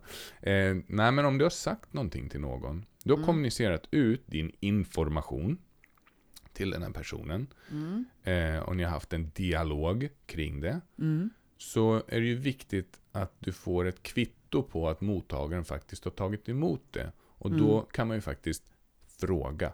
fråga så, så vad har du eh, vad har du vad har du uppfattat av det som jag har sagt? Mm. Kan du repetera det som vi har gått igenom just nu? Mm. Och då, då är det ju många gånger så här att personen som repeterar kanske har glömt en hel del saker. Man har, Mm. man har liksom raderat vissa grejer av informationen. Mm. Och då måste man, ah okej, eh, men då förstår jag. Men då, eh, då behöver vi gå igenom det här en gång till. Mm. Så att man verkligen, okej vad har du hört nu? Har du fått med allting? Kan du anteckna? Eller någonting sånt. Så Mm. att man säkerställer att informationen verkligen har gått fram. För du kan aldrig veta om du inte frågar. Det där är jätte, jättebra och faktiskt på tal om eh, naprapatkongressen så handlade det en hel del om det här. Jag tror att det kanske var förra året. Om biofeedback eller? Nej, om just precis en dialog, att som vårdgivare, Mm. så låt oss säga att jag är naprapat Mm. och så kommer det in någon. De hade Du faktiskt- är en naprapat. Ja, precis. Så, Men låt oss säga det i alla fall. låt oss säga det. Ja. Nej, men så här, det var ett exempel, var så fantastiskt. Och det här hände ju inte bara en gång, utan ofta. En tjej hade gått till en läkare Mm. och sagt Hej, jo jag får så himla ont i ryggen när jag böjer på ryggen. Mm. Och den här mannen hade då undersökt henne och sagt att ja, nej men det verkar inte vara något större fel på dig, men böj inte på ryggen då. hade hon hört i alla fall. Eh, Bra. Ja, och det är inte Mm. ens säkert att han sa så, men hennes, eh, det hon tog Det var vad hon sig, förstod. det var vad hon hörde Ja. honom säga, böj inte på ryggen. Mm. Så då gick hon hem och lät bli att böja på ryggen. Mm. Och det här kanske inte alla tycker är självklart, men som naprapat så förstår man att det du inte tränar på, den färdigheten försvinner ju. Så efter ett halvår av att akta sig för att böja på ryggen, då hade hon ont i ryggen på riktigt. Och hon byggt in ett mönster av att ha en stelrygg. Jajamän. Mm. Och då var det ju problematiskt. Och då fick hon kontakt med någon som kunde hjälpa henne bättre Mm. och fick då jobba både med KBT, det Mm. vill säga att våga introducera att böja på ryggen igen. Mm. Och sen att rent fysiologiskt då ta tillbaks hela funktionen och rörligheten. Ja, Och där pratar vi om att stämma av med patienten i en dialog. ja, Okej, så nu har jag undersökt dig och vi har pratat och vad hörde du mig säga? Och ja. om patienten då säger, ja jag hörde att du sa att jag inte ska böja på ryggen, då var ju det jätteviktig information för mig. Då Det- kan jag korrigera. Det är så Aha. sjukt viktigt. Nej, det var inte Mm. det jag sa, utan Mm. det jag menar är, och så får man fylla i. Mm. Så det här är ju en supergrej att göra i alla kommunikationer Mm. egentligen, och det är ju inte, det är inte sällan som folk, du vet, jag ställer den frågan i varje samtal, Mm, jag med. och jag blir alltid förvånad. Ja. Tänk Ja. om man skulle ställa den eh, frågan i ens nära intima relation. Ja, det, har ju, det känns som att jag har fått upptäcka det för varje år som går, att det jag tror att jag säger, det är inte alls vad... Men det är för att du sluddrar när du pratar. Tack. Ja, Ja. Men, men eh, så är det ju, Mm. verkligen. Inte att Men- jag sluddrar. nej. Men, men det är ju intressant på riktigt. Mm. För att, eh, ja, eh, och, och eh, att man verkligen, så att säkerställa att information har gått fram. Ja. Ja. Så jag har pratat om information som ska vara kort och tydlig, Mm, och gärna i form av bilder kanske om man kan. mm, Sen har vi pratat om dialog, mm, och där är det viktigt att man gärna stämmer av. mm, Hur blev det här nu? Mm. Vad, vad hörde den andra mig Mm. säga? Eller sådär. Mm. Sen finns det en ruta till som vi kallar för feedback. Och då är det så här att om du vet någonting eller kan någonting mm, och har möjlighet att hamna i en lärande position, då kan du ge feedback till den människan. Och här gäller det ju då, en, en viktig förutsättning är att man får lov. Hur tänker du då? Jo, jag tänker så här.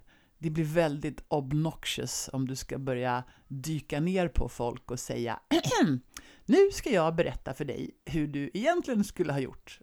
Det är ganska vanligt. De här människorna... Ja, fy fasen. Det här händer ju Jävlar vad sur man blir. hela tiden. Ja, det är sjukt irriterande.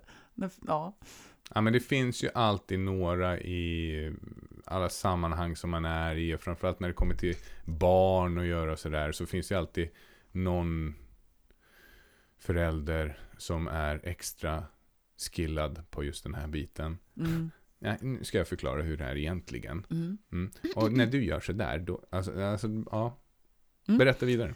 ja, nej men det var bara så. Mm. Så att feedback är ytterligare ett sätt att kommunicera och jag tycker ju då att en bra grej med feedback det är ju att man ser till att man har lov. Mm. Därför att om du hoppar på någon med dina åsikter och dina förslag till förbättringar Mm. och den personen inte vill ta emot det här, Mm. då lovar jag att eh, muren av motstånd kommer att resas på nolltid. Mm. Och Och inte... kommunikationen blir kass. Verkligen. Mm. Och det är inte så lätt heller jämt. Alltså jag vet själv att jag inte alltid har jättelätt med feedback. Därför att mitt sår, liksom en del av mina sår som jag har bearbetat genom åren handlar ju om kritik. Mm. Alltså att när jag, det var ju den feedback jag fick när jag var liten. Jag fick kritik men jag fick inte den positiva biten. När jag hade gjort något dåligt då fick jag höra det. Och då Mm. blev jag jättekänslig eh, mot kritik till exempel. Mm. Överkänslig kan Ja, man säga. överkänslig och tog det på mig själv liksom Mm. hela tiden. Och, Mm. och jag, tänk, jag kommer direkt att tänka på feedback-trappan.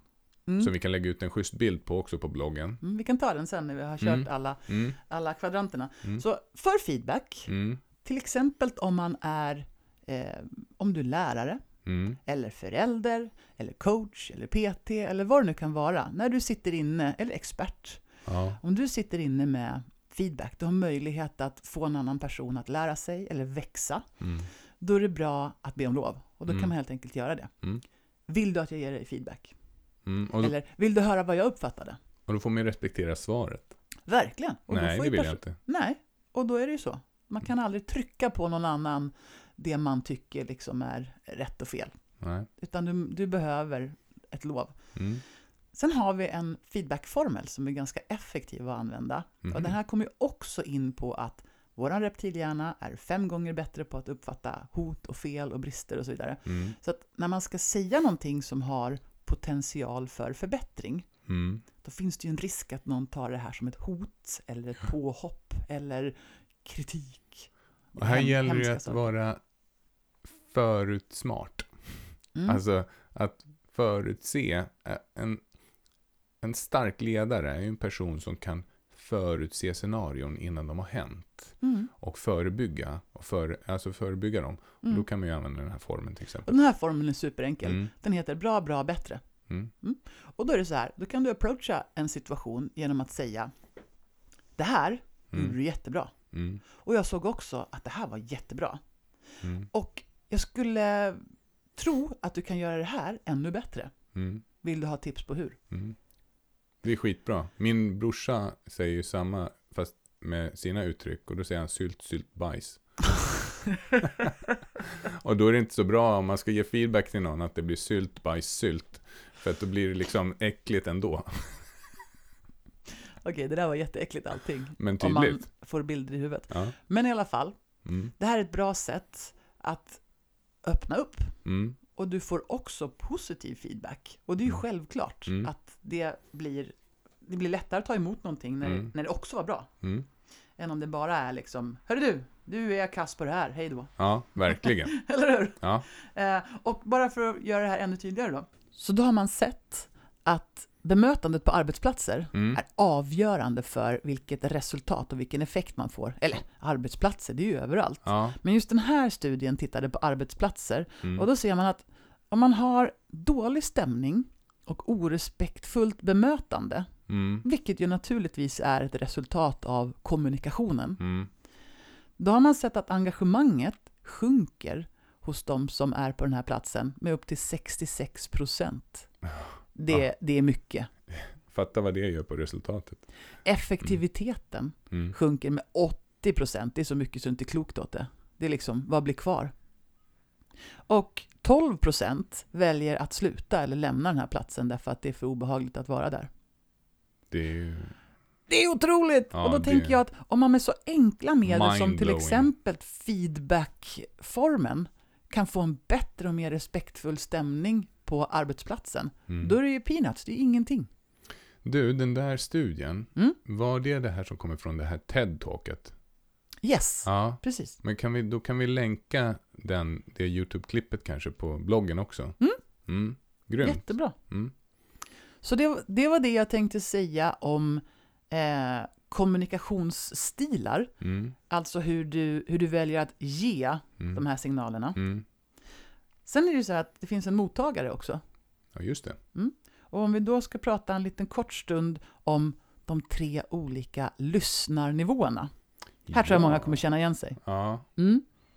Nivå ett ja. är ju när personen mitt emot dig sitter och pratar Mm. och du hela tiden drar paralleller till eh, ja, men jag var på husvagnssemester förra året. Nej men, det var jag också!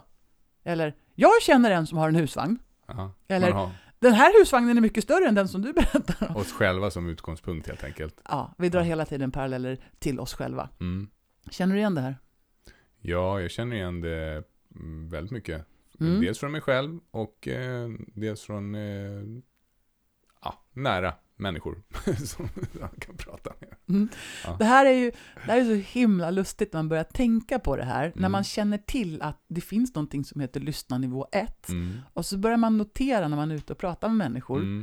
Eh, när jag hade brutit mitt nyckelben så gick Mm. jag ju en stund omkring med en sån här äh, slynga som man måste ha. Och då syns det, då kommunicerar man ju tydligt att någonting har hänt här. Mm. Och jädra vad folk är i lyssnarnivå 1 då. Mm. Och jag jag gjorde också illa mig en Jag gång. har också brutit ett ben en gång. Ja. Men det som är ännu värre, det är det här. Ja, men oj, har du brutit nyckelbenet? Det gjorde min kompis för två år sedan. Du vet, hon har fortfarande problem alltså. Det blev aldrig riktigt bra. Mm. Det sker ju ganska snabbt det där, men det är ju det Mm. sista jag vill höra. ja, men verkligen. Såklart. Ja. Eh, och vi ska inte ens börja tala om hur det är med eh, bebisar, graviditeter och förlossningar.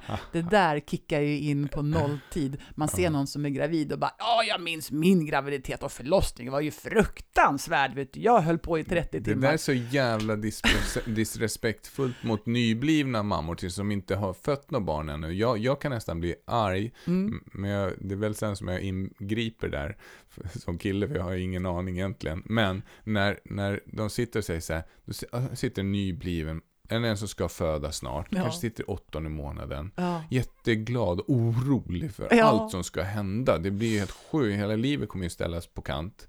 Och så sitter då erfarna som har fött flera barn. Oj, oj, oj. Åh herregud, jag minns min första förlossning och det puh, alltså, puh, hit och dit och blod och skvätt och allt. Och, och så, så, så sitter den här där som inte har varit igenom det ännu bara Oj, oj. Och då kanske man ibland kan hålla käften, Mm. tänker jag. Mm. Och det är ju det här att bli medveten. Det kräver ju att man stannar upp, Mm. observerar och accepterar. I lyssnarnivå 1, då är det Mm. stor risk för att man är plump. Ja, Stor risk. och jag är där jätteofta. Mm. Därför att vissa saker triggar en så himla mycket. Till exempel ja, men, ja, sådana där saker som graviditet. Liksom det, det slår an på någonting inom en och man vill berätta och man vill dela. Och, och det där händer ju alltså, i nästan alla vanliga samtal så Mm. blir det ju den här pingisen mellan det här hände mig, åh men du, det har hänt mig också. Ja. Så när Och- man, ja. ja. Så när man märker hur man kan märka sig själv att man är här, Mm. det är när man ramlar ur lyssnandet, man blir selektiv i sin uppmärksamhet, Mm. man letar i ens undermedvetna i minnen eller liknande situationer där jag själv har varit med om det här, Mm. eller att du har eh, fokus på nästa fråga till exempel. Då Ja. är du i lyssnarnivå 1 och då är det bra med, om man medvetande gör Mm. sig själv att man är här, vi Mm. kommer till hur det här praktiskt tillämpas i vårt yrke sen, Mm. då är man ju där. Ja. Och då, då kommer vi till lyssnarnivå två. Då Mm. känns det som att man tar ett step upp. Mm. Om vi som coacher och terapeuter skulle vara i lyssnarnivå 1, då skulle det vara katastrof. Ja. Det skulle inte bli mycket framåtskridande terapi eller coaching. Det skulle ju bara bli att jag då kommer att tänka på allt som gäller mig. ja, det går inte. Nej. Så då kommer vi till lyssnarnivå 2 Mm. och då har du ett aktivt lyssnande. Och kanske Mm. har du någon gång varit med om att någon berättar någonting och du tycker att det är så otroligt intressant så Mm. att du blir uppslukad av det. Du bara Mm. känner att va? Vad hände sen? Då är du lyssnarnivå 2, det vill säga du fokuserar aktivt på vad berättaren har att säga eller Ja. förmedla. Två öron och en mun. Mm, Mm. precis. Och det är ganska häftigt både för den som lyssnar aktivt och för den som blir lyssnad på aktivt. Mm. Och det här är ju en övning som vi brukar ha på våra utbildningar, att Mm. träna på det här helt enkelt. Mm. Då uppfattar du mycket, mycket mer av vad som faktiskt kommuniceras. Mm. Mm. Och sen kommer vi till lyssnar... Hade du några exempel? Ja, jag har faktiskt det. För att lyssnarnivå två, Mm. det är att när du känner dig uppslukad av den andres historia och är där, då är du lyssnarnivå två. Mm. Och du har ett fördomsfritt förhållningssätt. Du tänker varken rätt eller fel. Ja. Eh, då är du i den här nivån. Och det är liksom ett mellanting mellan trean och ettan. Så, så, så framförallt då, vi, vi är utrustade med två öron och en mun. Så Mm. prata mindre och lyssna mer. Mm. Mm. Och om man då i första exemplet säger Åh vad kul, men vet du det gjorde jag också, eller Mm. jag känner en som Då kanske man i lyssnarnivå två svarar mer med Oj, berätta mer, hur var den här upplevelsen för dig? Mm. Ja, Mm. det vill säga, du speglar eller återspeglar att du verkligen lyssnar och vill veta mer. Och du dömer inte. Och du dömer inte, precis. Det där Mm. är snyggt. Mm. I lyssnarnivå 3, Mm. då är du en skillad lyssnare. Man brukar kalla det för globalt lyssnande också. Mm. Mm. Och det är när vi kopplar på alla våra sinnen Mm. och lyssnar på vad som sägs, Mm. men också på vad som kommuniceras med resten av kroppen och knoppen och själen. Mm. Det vill säga om någon säger eh, Jo, men jag mår bra, vi har det fint och så finns det en stor bekymmersrynka Mm. i pannan. Det är ytterligare information, det vill säga det som sägs emellan raderna. Vad du uppfattar. Mm. Om någon står och berättar, hur går det på jobbet? Jo men, det går bra är, vi producerar som fasen. Och du ser att den här personen ser stressad och trött ut. Ja. Och det du kan svara an med då, det är att jag hör att du säger att det går bra på jobbet och du producerar väldigt mycket. Och jag får en känsla av att du är trött. Mm. Det kanske var lite plumpt. Men att man också sätter ord på det där som inte sägs. Om man ser att en klient till exempel är ledsen. Mm, Det blir glansig på ögonen. Mm, och man, ser att, precis. man ser att eh, eh, mimiken blir ansträngd. Och man ser att musklerna spänns lite grann. Man lägger märke till Mm. allt hos Mm. den som man lyssnar på. Mm, Eh, och då kan man ju säga till exempel. Jag, jag märker att du blir ledsen. mm, Och bara så. Och då kan det hjälpa till. För de har speglat den här personen och ser och uppmärksammar den här personen. validerat, validerat. känslorna och upplevelsen. ja. Mm, Och eh, man brukar prata om de här nivåerna när det kommer till coaching. Att eh, nu är vi profe, profe, professionella coacher, alltså Ja. professional nivå. Mm. Sen har du ju masternivå också. Så med en profe, professional och master så är det ju så att en duktig coach, en som är riktigt skillad och duktig, Mm. befinner sig ju per automatik i de här områdena, det vill säga lys- lyssnarnivå 3, Mm. väldigt ofta, där man lyssnar till det outtalade, alltså känslor, tonfall, kroppsspråk och vi sätter ord på allt som upplevs i samtalet. Mm. En ganska rolig övning för att eh, börja träna på det där, Ja. eh, på den ordlösa kommunikationen, Mm. det är om en person står rakt upp och ner Mm. och sen så ställer du dig, du kanske börjar med att stå tre meter ifrån den här personen. Mm. Och så går du långsamt närmare och närmare och närmare och närmare. Mm. Då kommer du så småningom att se vad den här människans bekvämlighetszon är Mm. för hur nära ni ska vara Mm. varandra. Mm. Det vill säga, du kanske är två meter ifrån och personen ser ut som att mm, det är lugnt. Mm. Och så kommer du en meter ifrån och då plötsligt händer det någonting. Mm. Personen ser ut på ett annat sätt. Mm. Utan att säga någonting så Mm. uppfattar du att nu är det inte längre trevligt. Eller så känner du i dig själv. Mm. Nu är det för nära. Så här Mm. nära vill inte jag stå. Mm. Den är rolig. Den är riktigt kul och det där kan ju, man kan börja längre ifrån än tre meter. Vissa har ju absolut. typ 20 meters radie. Mm. Och det roliga är att med alltså folk som står runt omkring ja. kan också titta och se. Där händer det. Och som, som lite så här tricks som man har som coach så vill man ju skapa något som man kallar för rapport. Mm. Det vill säga eh, känslomässig, emotionell eh, tillit kan man väl nästan kalla det för. Mm, absolut. Och det kan du ju göra genom att du försöker matcha och spegla klienten som sitter framför dig. Det vill säga att du istället för att om, du, om klienten kommer in och är superrelaxad och så sätter du dig stel som en pinne. Mm. Då kommer ni uppleva inkongruens. Men Mm. om du försöker matcha klientens kroppsspråk och liksom andningen och eh, rytmen i talet och sådär. Mm. Så kommer du ganska mycket snabbare att kunna få en skön känsla er emellan. Mm. Så att personen känner, ja men det är lite grann som jag. Mm. Och då kan man börja leda processen lite bättre. Mm. Just det här Det det. i, i form av att skaffa bra rapport, eller alltså skaffa Mm. bra förutsättningar för kommunikation, så gillar Mm. vi ju likheter. Ja, Det är det. vi liksom. gillar inte olikheter. Inte i det fallet. Nej. Utan där vill man gärna känna liksom att, ja men, ja men det där är ju, du vet man hittar gemensamma nämnare. Mm. Gillar du också gamla bilar? Det gör jag också. Mm. Ja, och Alltså, och det man- måste ju vara genuint. Man kan ju inte så här äh, fejka det. Nej, det blir Eh, ju om- inkongruent. Precis, om du skulle säga att du Ja, men eh, du, du älskar skotrar. Jag, har ing, jag har, känner ingenting för skotrar.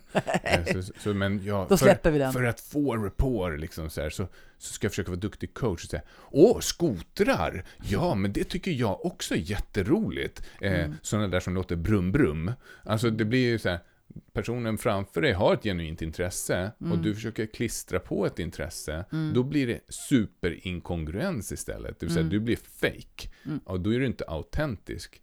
Så att i ditt intresse för den andra klienten så behöver du hitta något som du autentiskt tycker lika om. Mm. Eller tycker om på, samma, på liknande sätt. Då, Mm. blir det, då blir det magic in Mm. action. Och det finns ju ganska många knutpunkter där som man kan använda sig av. Men det är många som försöker använda sig av det här, men som inte är autentiska i det och då blir det så jädra it. Mm. Mm, så tycker jag. Ja. Mm. Grymt!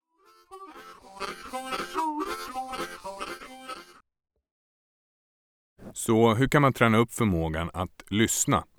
Jo, att lyssna är den viktigaste av våra kommunikationsfärdigheter. Än Många föräldrar misslyckas med att vara goda förebilder för sina barn till exempel och ger dem istället bara halva sin uppmärksamhet eller låtsas lyssna så att barnen ska prata klart och sen lämna dem i fred. Att lyssna kräver mycket disciplin, empati och koncentration. Som tur är kan du bli bättre på alla tre och därmed bli en bättre lyssnare. Så följ den här vägledningen. 1. Visa att du är intresserad genom att ha ett aktivt och öppet ansiktsuttryck. Dåliga eller distraherade lyssnare signalerar sitt ointresse med överdrivet höjda ögonbryn som säger ”jag lyssnar” men har ett i övrigt stelt ansikte och flackande blick. 2. Ha god ögonkontakt och var helt vänd mot den som talar med dig. 3. Sluta med allt annat, även att prata och fippla inte med mobilen samtidigt som den andra pratar. Det är otroligt disrespektfullt. 4. Leta efter icke-verbala ledtrådar, till exempel kroppsspråk och tonläge. 5. Argumentera inte inne i huvudet eller döm det den som talar säger. Ha ett öppet sinne och lev dig in. Tala bara för att klargöra det som sägs genom att till exempel ställa frågor eller ge feedback som visar att du har förstått vad de säger och känner genom att till exempel repetera och sammanfatta nyckelfrågor och känslor. 6. Använd munnen för att bekräfta informationen, inte förmedla den. 7. Försök att skapa en mental bild av det som sägs. 8. Försök att känna det som den som talar känner. 9. Ställ frågor som uppmuntrar till diskussion och som uppmuntrar talaren att beskriva, förklara eller dela med sig av idéer. 10. Visa att du respekterar den talandes åsikt även om du inte håller med.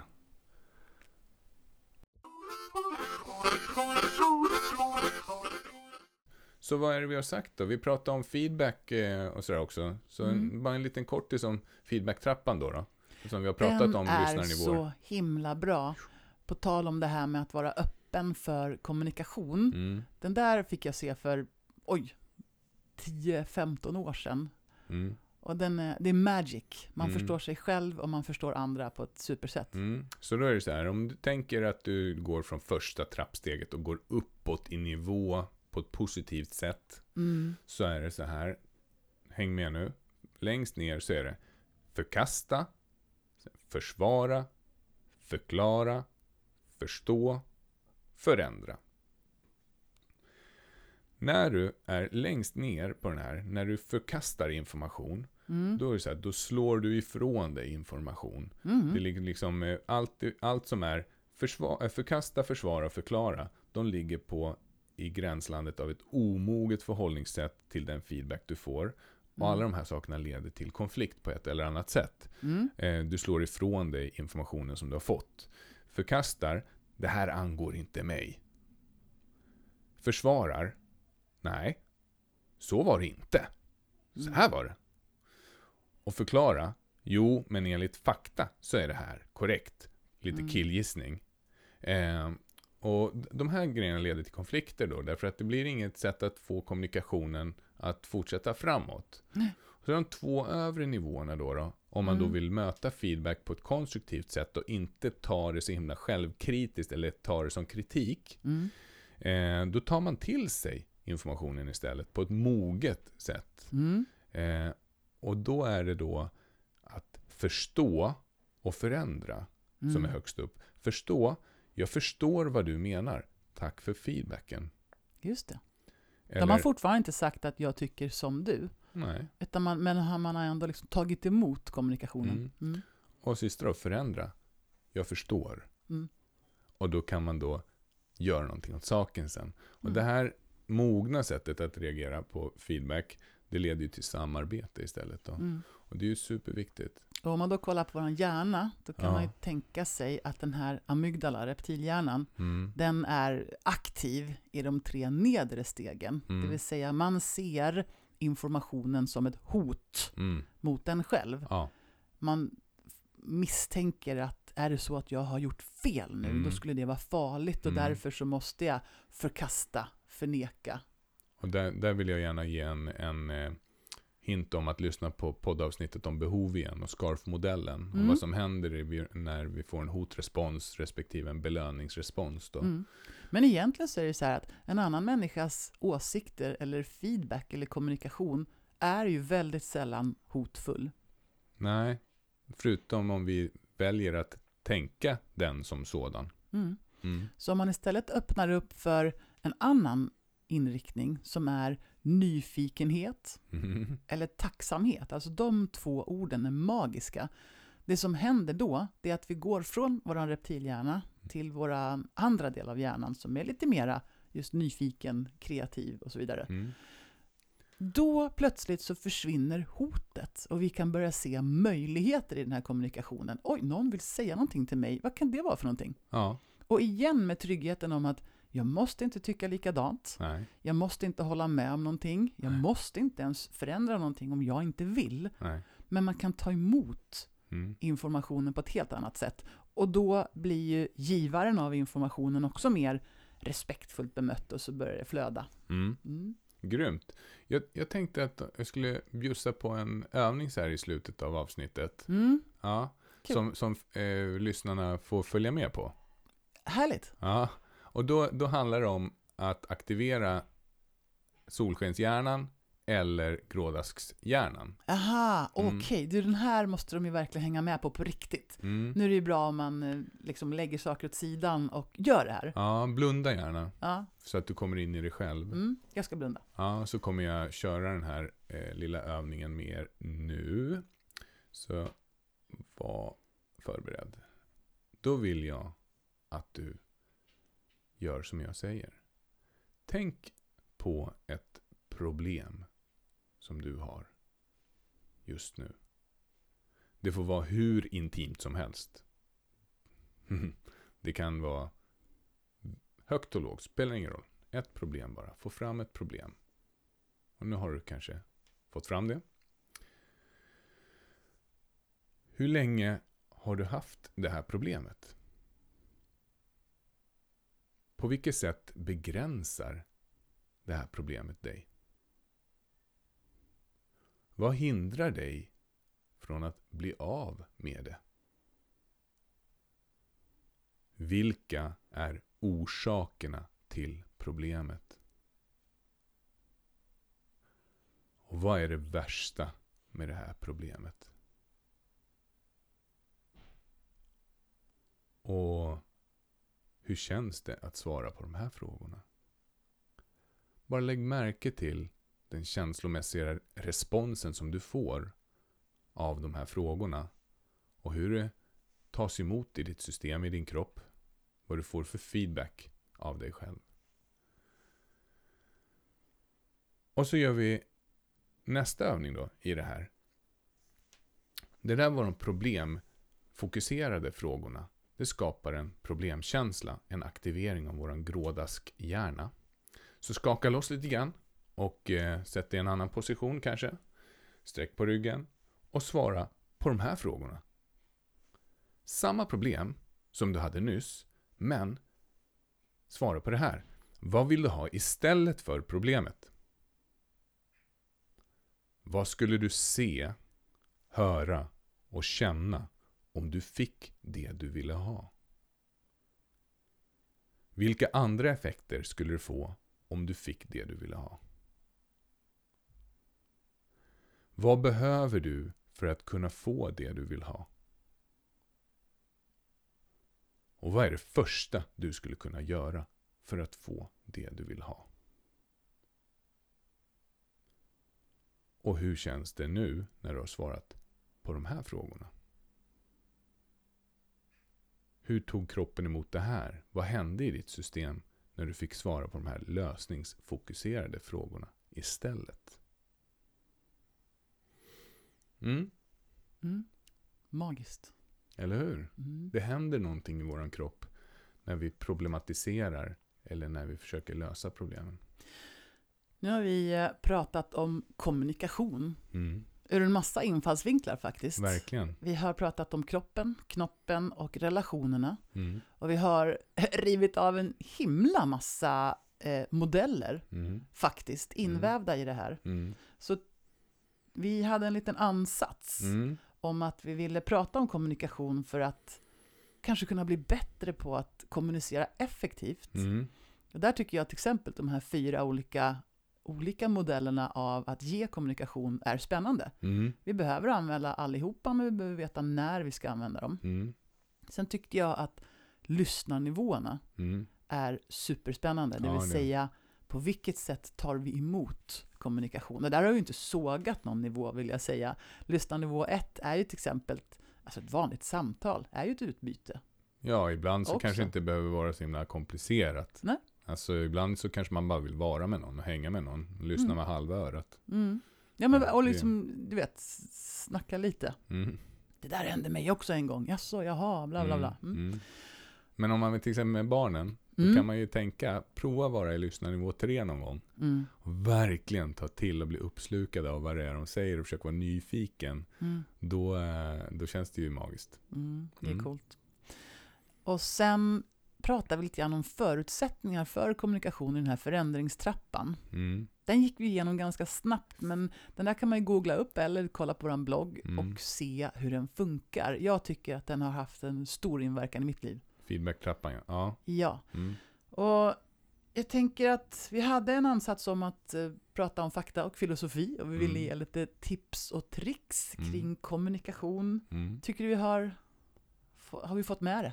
Ja men verkligen. Jag tycker det blev ett eh, jättebra avsnitt. Ja, Och eh, det här är ju återigen ett sånt här ämne som man kommer komma tillbaka till. det tror jag absolut, känner jag nu. Mm. Vad är det övergripande målet med det vi håller på med? Varför gör vi det här? Varför? Varför? For a better world and a better future.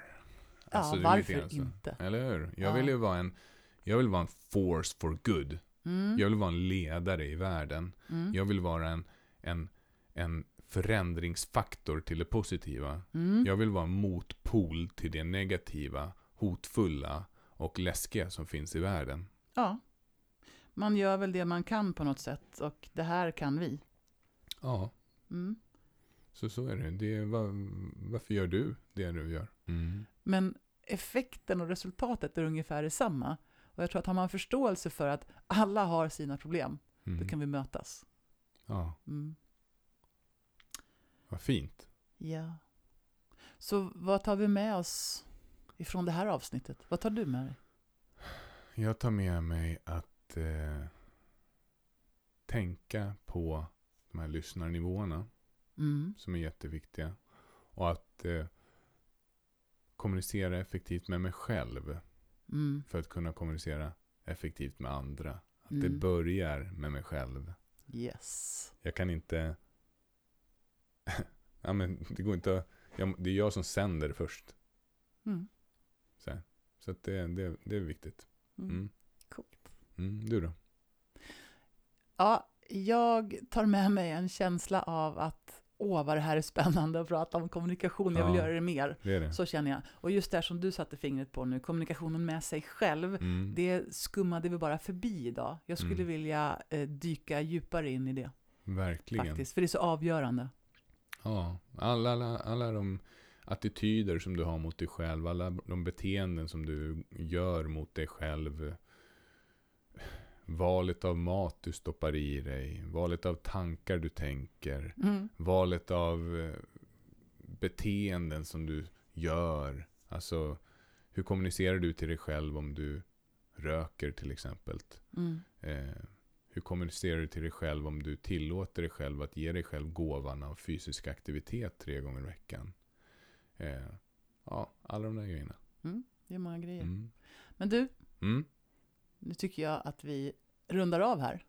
Ja, verkligen. Och vill ni känna och klämma på oss lite grann, då är det bara att signa upp på vår holistiska weekend den 3-4 maj.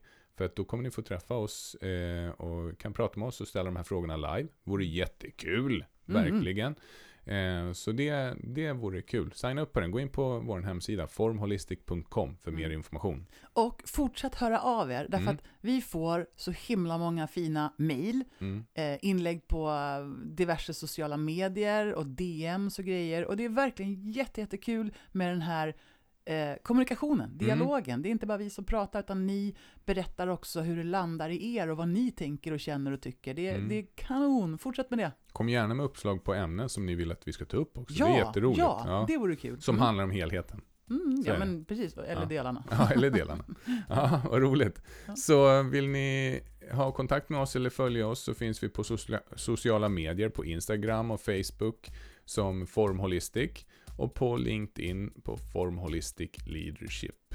Följ oss gärna på alla de här kanalerna. Det är jätteroligt för att det gör ju våran möjlighet att kommunicera till er och med er mycket effektivare och bättre. Mm. Mm. Ska vi önska alla en riktigt, riktigt fin dag. En dag av nyfikenhet. Oavsett vilken dag det är, vilket väder det är, vilket Mm. humör man har. Mm. Bara ha en riktigt nyfiken dag. Ja, och tänk på att du har två öron och en mun. Hej då! Hej då!